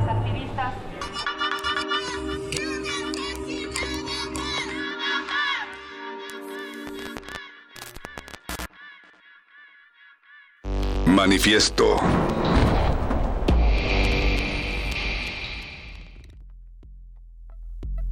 Escuchábamos en este audio a Yesenia Zamudio, una de las mujeres que encabezan la toma de la Comisión Nacional de los Derechos Humanos, las instalaciones de la Comisión Nacional de los Derechos Humanos en el centro histórico. Ella es madre de Marichui Zamudio, estudiante del Instituto Politécnico Nacional, que en el 2016 fue víctima de feminicidio. También tenemos el caso de Janet, solo por poner otro ejemplo, los trabajadores de un taller que había enfrente dicen que llegaron camionetas con gente armada y primero se llevaron a Janet, a un hermano suyo y a sus hijos. Los otros dos hermanos de Janet, que habían salido por medicinas, volvieron y se encontraron con que los habían desaparecido a todos. Ese mismo día, más tarde, las camionetas regresaron y se los llevaron a ellos también. Tan solo algunos de los casos de las personas que están exigiendo justicia desde las instalaciones de la CNDH en estos momentos en el centro histórico, Berenice Camacho. Así es, perro muchacho, pues aquí seguimos en Manifiesta en esta noche que hemos dedicado precisamente a hablar de esta acción Ocupa en la sede de la Comisión de los Derechos Humanos, que ahora se ha convertido, según las personas que están ahí en esta acción, pues en una casa refugio ni una menos. Y quien ha estado muy cerca en este pulso y que también nos ha abierto la posibilidad de ver en estos tiempos de, pandemia en los que pues estamos muchas personas resguardadas en casa, eh, las, las mujeres feministas han salido en distintos momentos a protestar, aún con todo y pandemia, y, el registro gráfico es fundamental para esto, para abrirnos eh, la mirada hacia lo que está pasando en estas calles que siguen sin ser de todos y de todas. Y bueno, una de esas eh, lentes que nos ha llevado a esos momentos es la de Andrea Murcia. Ella es fotoperiodista, es colaboradora de Cuarto Oscuro y bueno, nos ha dado esta cobertura gráfica de la toma de la CNDH que inició la semana pasada. Eh, sus fotos han dado la vuelta pues a, las, a los espacios digitales y también a las discusiones. Y nos da mucho gusto que estés aquí. Andrea Murcia, bienvenida a Resistencia Modulada en Manifiesto. ¿Cómo estás? Hola, muchas gracias por la invitación. Bien, bien. Gracias. Gracias a ti, Andrea Murcia, fotoperiodista, colaboradora de Cuarto Oscuro, por tomarnos la llamada. Sabemos que andas por allá y que es complicado tomar llamadas, entonces te agradecemos mucho la entrevista. Cuéntanos, por favor, ¿En qué momento tuviste oportunidad de iniciar esta cobertura? ¿Qué, qué has visto en general por allá? Pues es que yo conozco a la señora Yesenia desde hace años. Yo la conocí cuando apenas tenía dos años de del feminicidio de su hija. Y pues nada, la, he ido cubrir, he ido dándole cobertura como he podido, porque a veces pues no, no nos dan chance o no sé y ya, nada más pasó esto como un seguimiento a esa cobertura de, años, igual que otras compañeras han dado seguimiento. Hay varias compañeras, colegas tuyas, eh, fotoperiodistas que han estado ahí, que nos han dado de verdad imágenes que son históricas ya, imágenes que además reflejan un simbolismo muy vivo de la lucha feminista. Y, pues cuéntanos, Andrea, ¿cómo, ¿Cómo ha estado? ¿En qué momento tú te acercaste? Bueno, ya nos dices que conoces a Yesenia Zamudio desde hace eh, ya varios años y has estado ahí no solamente con, con Yesenia Zamudio, sino con otras eh, mujeres, muchas de ellas madres de hijas que fueron víctimas de feminicidio. Has estado ahí desde, desde hace mucho tiempo con tu lente.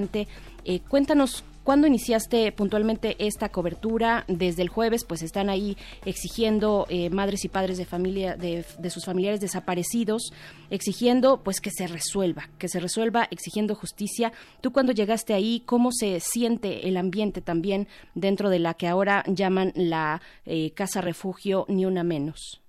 La verdad es que yo empecé a dar cobertura en el momento en que las, las chicas del Frente Nacional ni una menos toman toman como apoyo a las familias de víctimas de desaparición forzada. Desde ese momento yo empiezo la cobertura. Y pues hasta ahorita, ¿cómo se siente adentro? Pues es un momento, son como un flujo de emociones para ellas. Lo que yo veo entre organización, solidaridad, que, que tienen miedo, que han dejado algo, ¿no? Porque siempre he creído que la toma no es una comodidad, que ya están cansadas y pues ahí van y se cansan más, no creen que no yo lo que he visto no es como que ir a, jugar, es ir a organizarse, a, dormir en el piso, a pasar frío, no sé. Sí, para las personas que están afuera y que no tienen idea de cómo se lleva a cabo la socialización allá adentro, bueno, pues está hablando de la creación de talleres, de cursos para que los niños que están con las mamás que van a exigir justicia no pierdan días de escuela, eh, de proyectos de kinder, de guardería para apoyar a las mujeres que vienen de lejos. Cuéntanos más o menos cuáles son los proyectos que hay adentro, por favor. Uh, pues es, es, es algo grandioso y, y, en lo personal muy bonito porque es un proyecto en colectiva. Llegan chicas de, de ciertas colectivas, de la UNAM, a decir, oye, ¿sabes qué? Yo doy clases acá, puedo ayudar. Oye, yo traje, yo no doy clases, pero traje una despensa yo puedo, yo soy quiropráctica, puedo ver que si alguien está lastimada, oye, yo soy esto, y, y se van acuerpando entre todas, ¿sabes? Entonces, es algo súper enorme en cuanto a organización y solidaridad entre mujeres, lo que está pasando, y entre personas en general. y, bueno, yo sí quiero retomar, eh, Andrea, lo que nos comentas respecto a lo desgastante que puede ser una toma. Y quiero mencionarlo por algo muy específico porque lo vimos con las compañeras estudiantes de la UNAM que seguramente y bueno ya nos, nos lo mencionas están ahí y que tomaron varias facultades hacia el año pasado noviembre por ahí del año pasado que tuvieron que entregar esas instalaciones por el desgaste precisamente y por el riesgo ante la pandemia. Pero eh, se recuperaron distintos testimonios de ellas diciendo es es un gran desgaste o sea no estamos aquí por por diversión eh, no, no es lo que nos convoca, nos convoca la sororidad, en el caso, por ejemplo, de la Facultad de Ciencias Políticas y Sociales, la sororidad con las compañeras de Filosofía y Letras, en fin, no es algo sencillo mantener una toma. Y hay un llamado que es muy interesante de quienes están ocupando ahora eh, la, la Comisión de Derechos Humanos, que, llaman a, que ese sea, bueno, un refugio, una casa refugio, y hay una convocatoria para apoyar y poder trasladar a mujeres que están en los distintos estados de la República, que se han quedado sin un lugar seguro desde hace mucho tiempo, pero también recientemente con la pandemia, tanto por causa de violencia doméstica y, pues por esta situación de la pandemia. ¿Cómo está esa situación? ¿Han llegado más familias? ¿Han llegado más mujeres en estas condiciones eh, pidiendo refugio?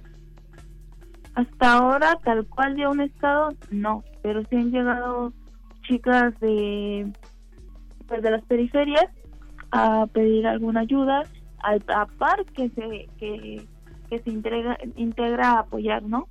Entonces, pues eso sí he visto. Llegan por alguna despensa o algo, pero también ayudan a limpiar o a organizar lo que va llegando de, de solidaridad de las personas hasta ahorita es lo que visto. Creo que, eso sería mejor respondido por las chicas mismas. Perdón que me adelante un poco, pero están recibiendo donativos, están recibiendo, me imagino, despensas, cobijas e insumos básicos. ¿Sabemos cómo podríamos hacerles llegar estos insumos? Bueno, pues como ya hemos visto, las chicas siempre están afuera recibiendo, recibiendo y dando. Entonces no no tienen horario, pues están todo el día.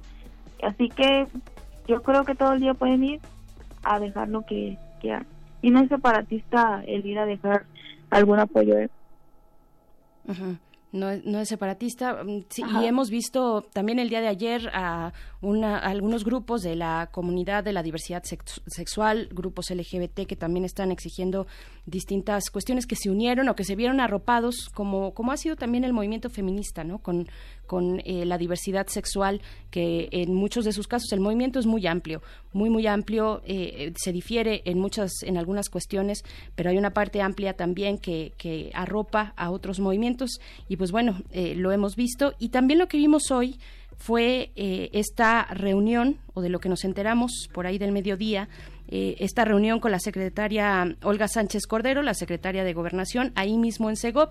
Y, a mí me gustaría saber eh, cómo fue esta cuestión, preguntarte a ti cómo fue, Andrea, esta, este encuentro, pero si eh, nos das chance, pues vamos a hacer una pausa musical que nos propone nuestro productor ejecutivo en esta noche. ¿Qué es lo que vamos a escuchar, perro muchacho?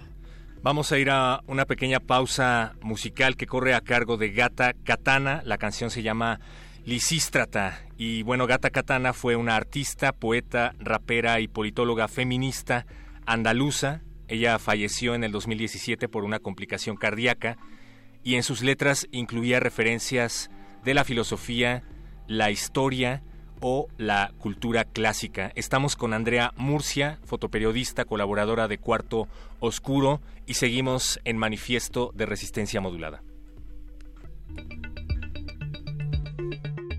Pero no estoy de acuerdo en la violencia, en el vandalismo.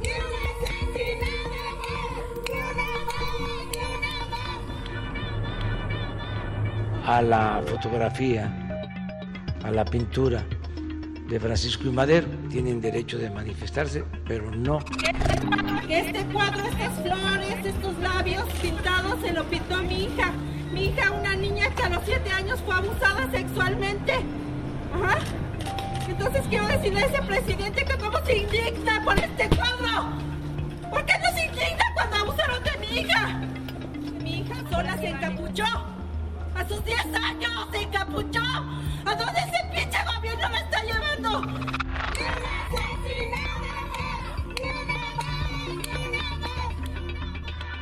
En la violencia, en el vandalismo. justicia. Con esas declaraciones que él dio, nos vuelve a re- revictimizar. Porque para él, este cuadro es lo más importante. Pero no, pero no, pero no,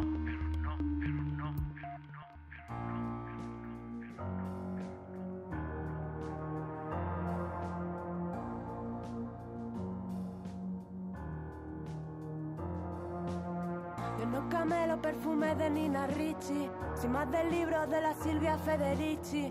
Será mejor que traten mejor esas bichis, no sea que de repente me escuchen y se compinchen. Os lo tengo dicho, os lo dejo hecho al punto. La teoría King Kong no apunta, facilito tronco. Deja de poner impedimentos, deja de ser un experimento. Déjame ser otra cosa que no sea un cuerpo. Deja de follarme con los ojos ya de paso cuando paso por la calle sola en todo momento porque me cago en todo.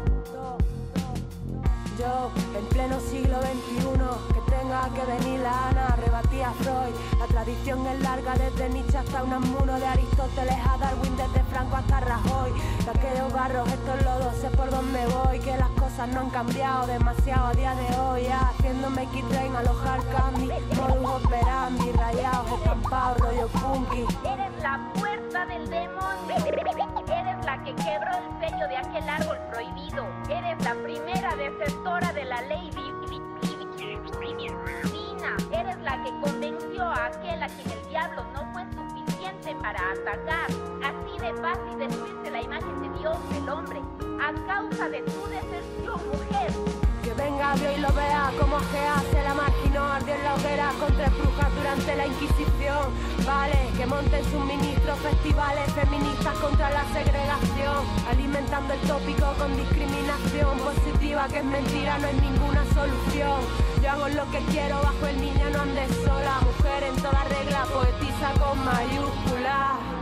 Descontrolada por la ciudad cantando hardcore Con camisa y tacones altos Con la moral muy por encima de sus cuentos Como la de otras tantas putas que mueren callando Yo ando cayendo ya, encallándome en mi propia guerra civil Como Lucis tratar Sin más que decir que aportar a la causa Rosa, Luxemburgo, Campo Amor, Griega, Amazona, Vestal Romana, Sendero impío hacia la vida humana, Kenia, Arcana, Sajo y Pati, Parque Hatsepur. Dios invoco hijas de Eva, buscando una luz, buscando una luz, buscando una luz. Dios invoco de Eva, buscando una luz, buscando una luz, buscando una luz. Dios invoco de Eva. Desde que Prometeo les mostró el truco del fuego, sometieron nuestro ego desde Atenas a Estambul.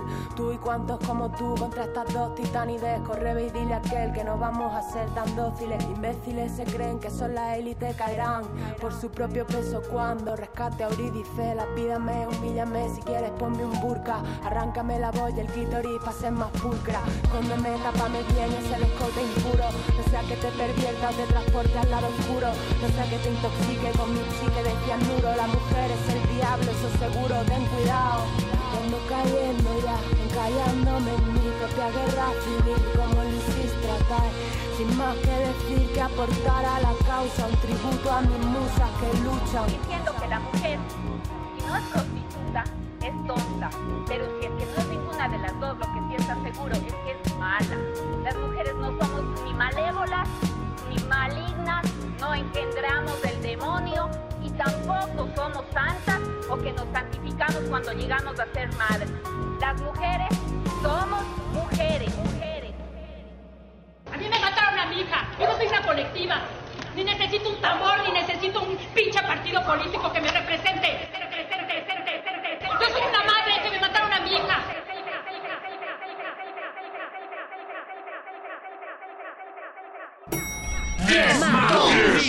Manifiesta.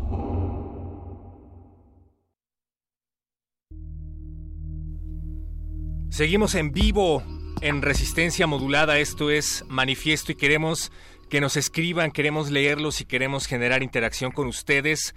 Arroba R modulada en Twitter, en Facebook, estamos como resistencia modulada. Estas transmisiones en vivo se llevarán a cabo de manera itinerante a lo largo de las semanas. Estaremos anunciando esas intervenciones en nuestras redes sociales para que estén al pendiente. Radio en vivo y en directo, indispensable. Berenice Camacho, estamos hablando acerca de la toma de las instalaciones de la CNDH en el centro histórico por parte de familiares de las víctimas y activistas que exigen alto a la violencia feminicida en México.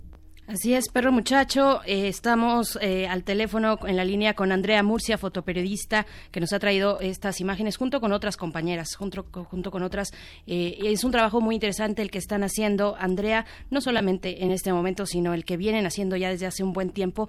Y antes de irnos a este al corte musical, lo que escuchábamos, bueno, es a cargo de Gata Katana, Lisístrata la canción, y después escuchábamos a Yesenia Zamudio con estas declaraciones que son que son históricas, que representan representan eh, también eh, a, muchas madres eh, que, que, piden y exigen justicia al gobierno, un gobierno que pareciera inoperante, que pareciera que no logra disminuir los niveles de violencia, eh, doméstica, de violencia de género, de feminicidios que hay en el país. Y bueno, eh, platicamos contigo, Andrea Murcia, porque tú, pues desde el inicio has estado reportando de manera gráfica esta toma, esta acción ocupa en la que ahora es la Casa Refugio, ni una menos. Y bueno, yo te preguntaba sobre el encuentro que tuvo lugar esta tarde en la Secretaría de Gobernación con Olga Sánchez Cordero en las instalaciones allí en Bucareli. ¿Cómo, cómo viste? ¿Tú estuviste en esa, en esa cobertura? ¿Cómo estuvo? A la salida, no entré, yo llegué tarde. Este, pues son ocho puntos en el pliego petitorio y pues lo van a lo van a chupar apenas y ver a qué acuerdo pueden llegar. Es lo más que puedo decir porque supongo que puede afectar algo. Sí. aparte, o sea, eso lo puede responder mejor Yesenia o Erika. sí. Bueno, pues sin duda se trata de un primer paso importante pero como ellas mismas dicen, pues no se va a avanzar hasta que se empiecen a ver resultados. Y nos gustaría que nos dijeras desde tu perspectiva si crees que cambia la cobertura de este evento desde la mirada y la lente de una mujer, a diferencia de lo que nos podría decir un fotoperiodista. Raya. Creo que trabajar con perspectiva de género sí no tiene que ser exclusivamente una mujer, a lo mejor una mujer no no la tiene no la quiere desarrollar, ¿no? Pero sí creo que nosotros somos más sensibles a poder hacerlo porque también podemos ser haber sido violentadas y tener una empatía más más cercana. Y creo que trabajar con perspectiva de género, género no es otra cosa más que trabajar con respeto y empatía. Y, y asumir y ser responsables de que las mujeres si tiene una violencia específica hacia ellas. Es eso. En el gremio lo, lo, lo, ves así, ves que se ha abierto por parte de ustedes mismas, que se ha reconocido ese trabajo, Andrea, de las compañeras fotoperiodistas. Creo que, este, no sé, no sé todavía, creo que estamos trabajando para ello. Sí creo que hay un bombe en los medios de comunicación de decir de estar despertando y, y repensar por qué no hay mujeres en ciertas áreas del periodismo y por qué tenemos que mandar a hombres a ciertas coberturas que son para mujeres porque no los tenemos y eso eso está llamando el problema no está nombrando el mismo problema que tenemos. Claro claro es importante tener una mirada feminista de un acontecimiento tan importante como este. ¿Qué, ¿Qué, opinas acerca de las pronunciaciones que han llevado a cabo las autoridades desde tu perspectiva también como periodista?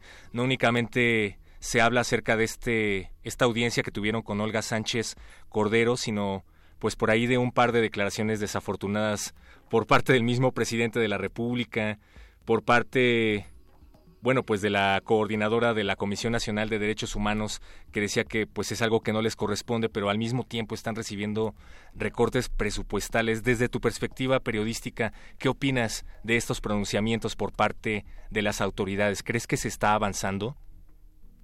Pues desafortunado, ¿no?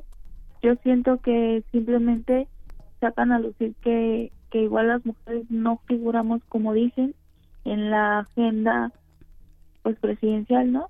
En la agenda de este gobierno. Porque con esas declaraciones no no no es un ánimo para las mujeres.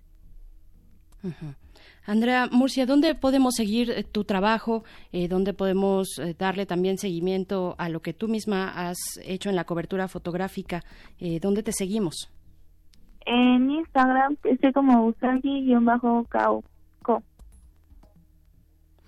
Perfecto. Bien, pues, pues te agradecemos mucho eh, este tiempo. Este seguiremos, seguiremos viendo el trabajo de las eh, compañeras fotoperiodistas y, periodistas en general que nos están llevando esta crónica, que lo han hecho en distintos momentos. Te agradecemos mucho, Andrea Murcia, y bueno, pues estaremos ahí eh, viendo esta cobertura que, que realizas junto con otras colegas. Muchas gracias. Gracias.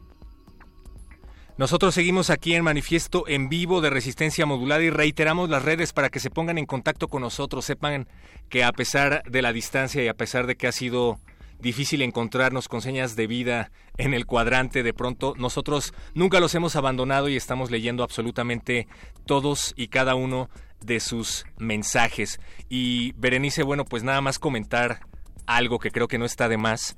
José Manuel Núñez, que se hace llamar Jomanu, que es quien pintó los cuadros que se volvieron virales, ¿no? En la toma de la CNDH, pues él ha hablado acerca de las pintas que hicieron de su obra las activistas y él dice que él apoya la causa en pro de hacer conciencia sobre las exigencias de las activistas. En pocas palabras, el autor está a favor de las protestas y dice que la verdadera ilegalidad la ejerce una autoridad al no ejercer justicia. Nosotros le mandamos apoyo y solidaridad a ese comentario aquí en Resistencia Modulada, Bere.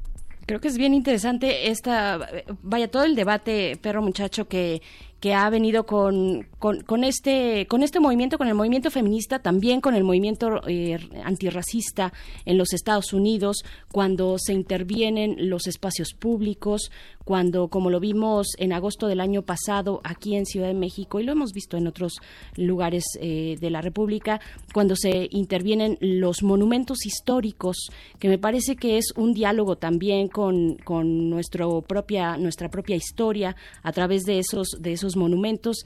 No sé, ¿qué piensan ustedes allá afuera? ¿Qué piensan sobre estas cuestiones? Sobre darle, ¿qué es? ¿Es vandalismo o es darle eh, de alguna manera vida y diálogo con estos eh, monumentos? Díganos, arroba R modulada, estamos así en Twitter, Resistencia Modulada en Facebook. Pues es muy interesante lo que dice el pintor, el autor de este, de este cuadro, pues que bueno, le ha, que además ha resultado con una intervención que por lo menos en mi opinión eh, les quedó muy chida lo que hicieron ahí, eh, porque refleja, refleja mucho la gráfica hay, hay, una parte gráfica y plástica en los movimientos y en esta y en este cuadro y en esta serie de intervenciones pues se ve, se expresa el movimiento feminista, así es que bueno, a mí me parece que es algo muy interesante. Y pues vamos a ir con música, son las nueve de la noche con 49 minutos, todavía estamos aquí, seguimos en vivo en Manifiesta. Y ¿qué es lo que vamos a escuchar, perro? Vamos a escuchar, si no me equivoco, Histórica de Sara Gebe. Sara Gebe, una cantante y compositora argentina de la escena del hip hop, pionera del rap feminista en América Latina. Lo que escuchas en la producción corre a cargo de las manos de Oscar Sánchez, el voice, si es que te gusta. Si no te gusta, pues escribe aquí a las redes de resistencia modulada. Pero seguro que sí. Soy una madre empoderada y feminista. Y estoy que me carga la chingada. Tengo todo el derecho a quemar y romper. No le voy a pedir permiso a nadie, porque yo estoy rompiendo por mi hija. Y la que quiera romper, que rompa. Y la que quiera quemar, que queme. Y la que no, que no nos estorbe. Yo soy una madre que me mataron a mi hija.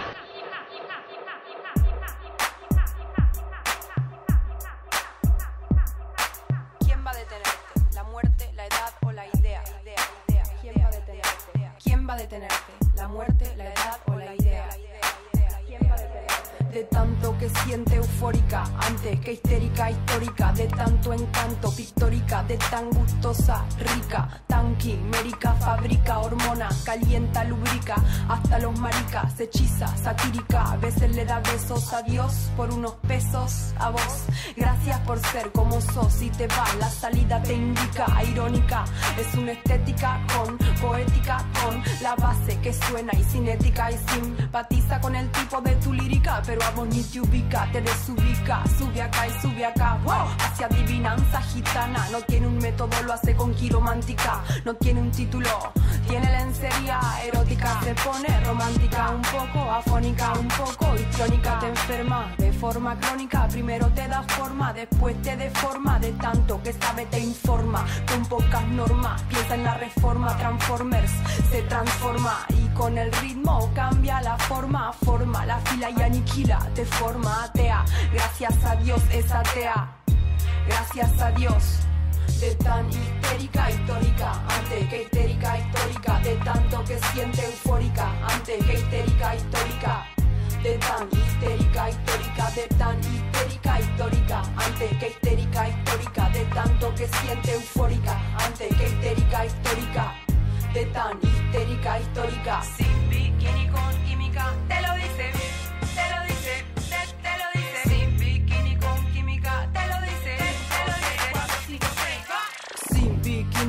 química, te lo dice con mímica, cero mística, pura física de este lado, para que me miren y no me toquen desde este punto, para que se acerquen, pero no sofoquen de arriba o abajo, para que me enfoquen, para que empiecen a probar que me provoquen y le invoquen y no me toquen, se siente el espíritu invoquen, móvete Ken, no sumen, no resten, signifiquen, multipliquen, morite Ken, somos adultos pero hay versiones muy muy bichiquen, oh es cuestión de tu gen, gente que te aplaude por aplaudir público, bobo como mono, no sabe a quién seguir, no sabe a quién elegir, no hay candidato ni candidata, son todas ratas, mentira las encuestas, por eso yo, por eso yo, por eso yo, por eso yo, por eso yo, por eso yo, y voy, voy, voy, el voto anulo me postulo, voy a ser presidenta, el petróleo no será para la venta, el gas es nuestro para la gente friolenta, cuando sea presidenta Argentina se reinventa, de tan histérica histórica, antes que histérica histórica, de tanto que siente eufórica, antes que histérica histórica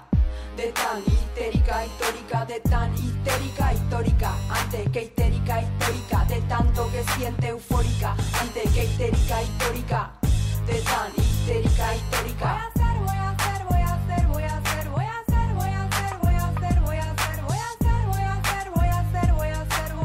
Voy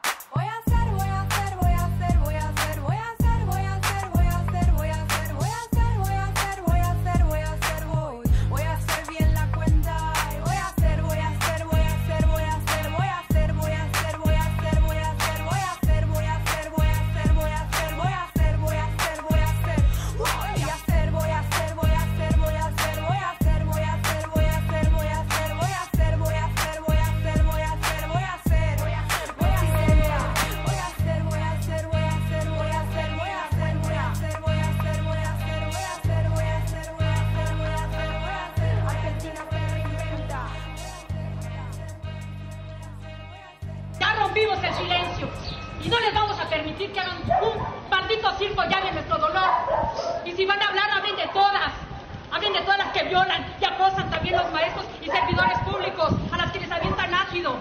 Hablen de las niñas que violan en sus, en sus cunas, sus propios padres.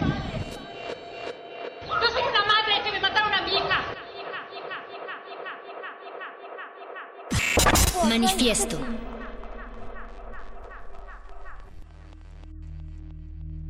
Esta es la recta final de manifiesto en vivo aquí en Resistencia Modulada de Radio UNAM. Gracias a todos los que se han puesto en contacto con nosotros, los estamos leyendo siempre.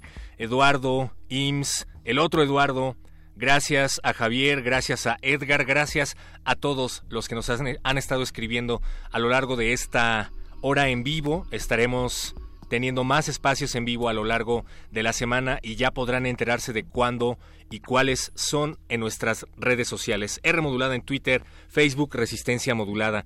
Y seguimos hablando, Berenice Camacho, del colectivo feminista o de los colectivos feministas que mantienen en estos momentos un centro de acopio en las instalaciones de la Comisión Nacional de los Derechos Humanos, familiares de víctimas de violación, familiares de víctimas de violación y desaparecidas, familiares de víctimas de violencia feminicida o víctimas de violencia feminicida mantienen en estos momentos un centro de acopio en la puerta de la CNDH y plantean convertir el edificio en un refugio para mujeres víctimas de la violencia.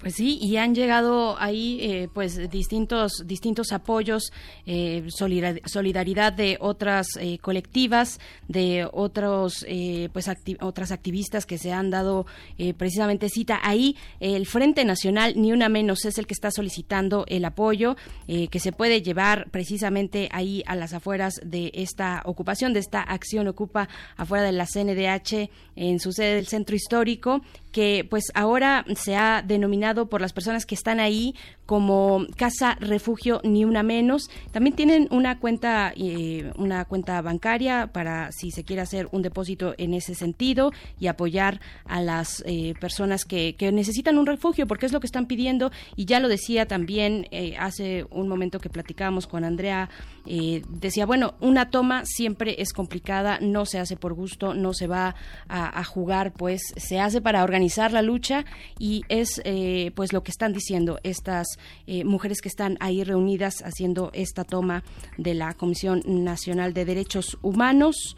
Eh, pues bueno, creo que estamos ya a punto de despedirnos, pero nada más, bueno, decir antes que ese donativo se puede enviar al número 44 25 21 98 14 es para un control interno de donaciones. Bueno, todo esto ellas dicen se va a transparentar, se van a entregar pues los eh, tickets de compra de lo que se esté utilizando para sostener esta ocupación, perro muchacho. Así es.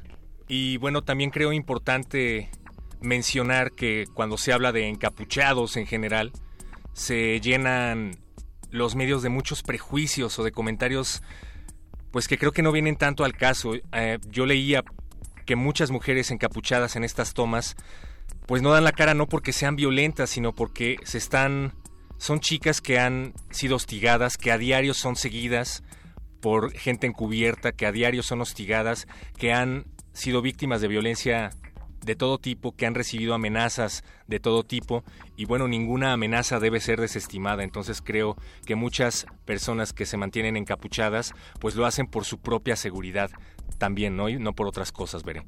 Pues sí, lo que está de fondo, lo que está de fondo es esta violencia que no cesa, que no nos deja, eh, que recorre pues todo el país, la violencia en general y también la violencia feminicida, la violencia contra las mujeres. Pues bueno, este es eh, el espacio que hemos querido dedicar a esta toma que es muy simbólica, también es muy simbólica, me parece, para el movimiento de los feminismos que son diversos, que son variados, que son eh, pues a veces incluso contrarios en algunos puntos, pero que están ahí, que cuando hay que hacer el llamado, pues llegan y, se ve esa solidaridad, esa sororidad.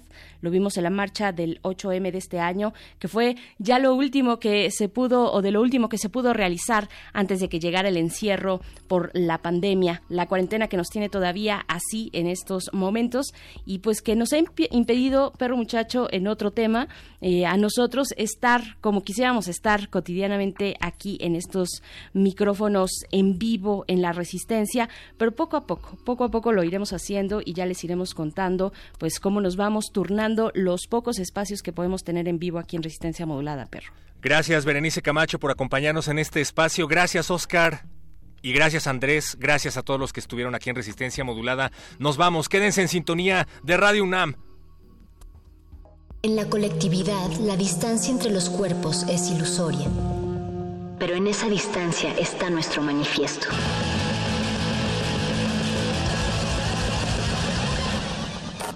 Manifiesto.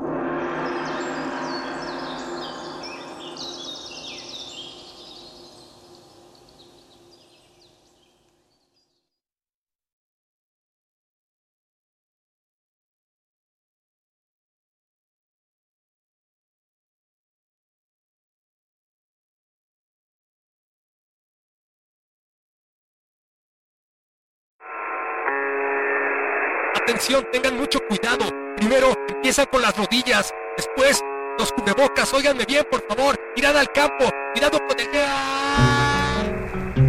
No hay nada de qué preocuparse. No hay nada que debas pensar. Todo está bien. Nada está mal. Si te mueves, te expones. El mundo exterior no debe preocuparte. Todo va a estar bien. Resistencia modulada 5G. Bienvenidos al nuevo orden radiofónico. Como dijo el sabio Playlist Zoo, el viaje de las mil canciones empieza siempre con la primera reproducción.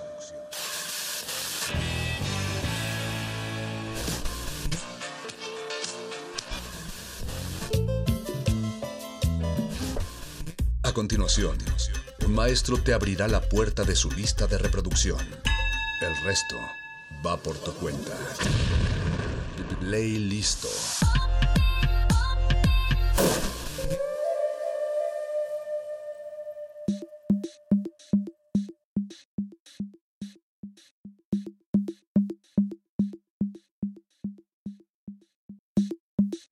A ver, escuchen este ritmo.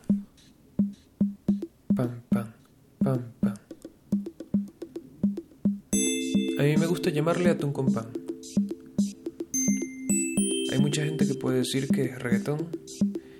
Y sí tiene algo que ver. Pero es más bien una variación. Se hizo en el año 2010 aproximadamente. Se llama Moonbaton. Y fue creado con bases de reggaetón con un ritmo más lento. Se usaba mucho también en discotecas.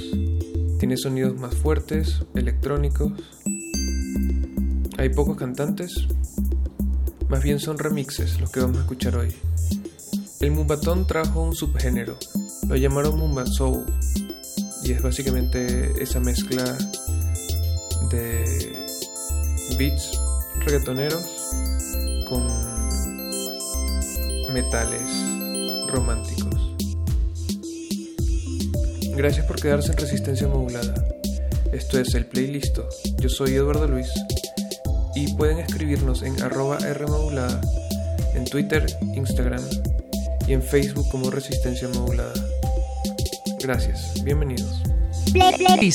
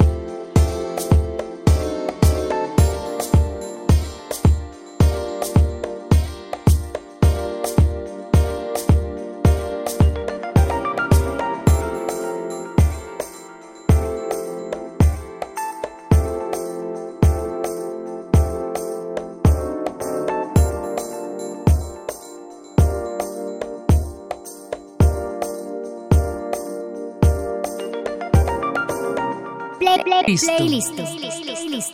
Listo. know?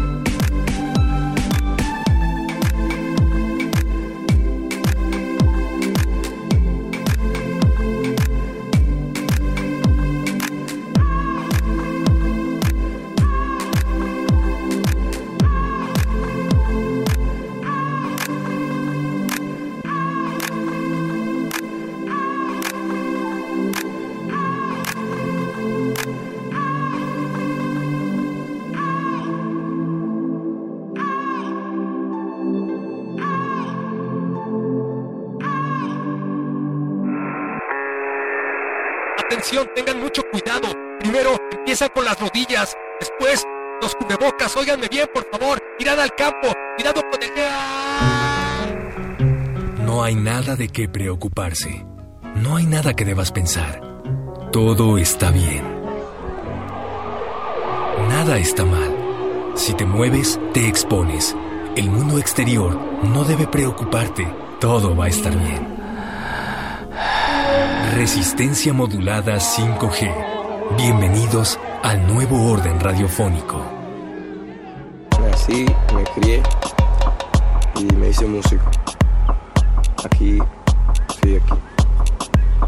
Este es el sitio preferido, el sitio. Aquí fue que yo subí con fuerza y la fuerza la conseguí aquí.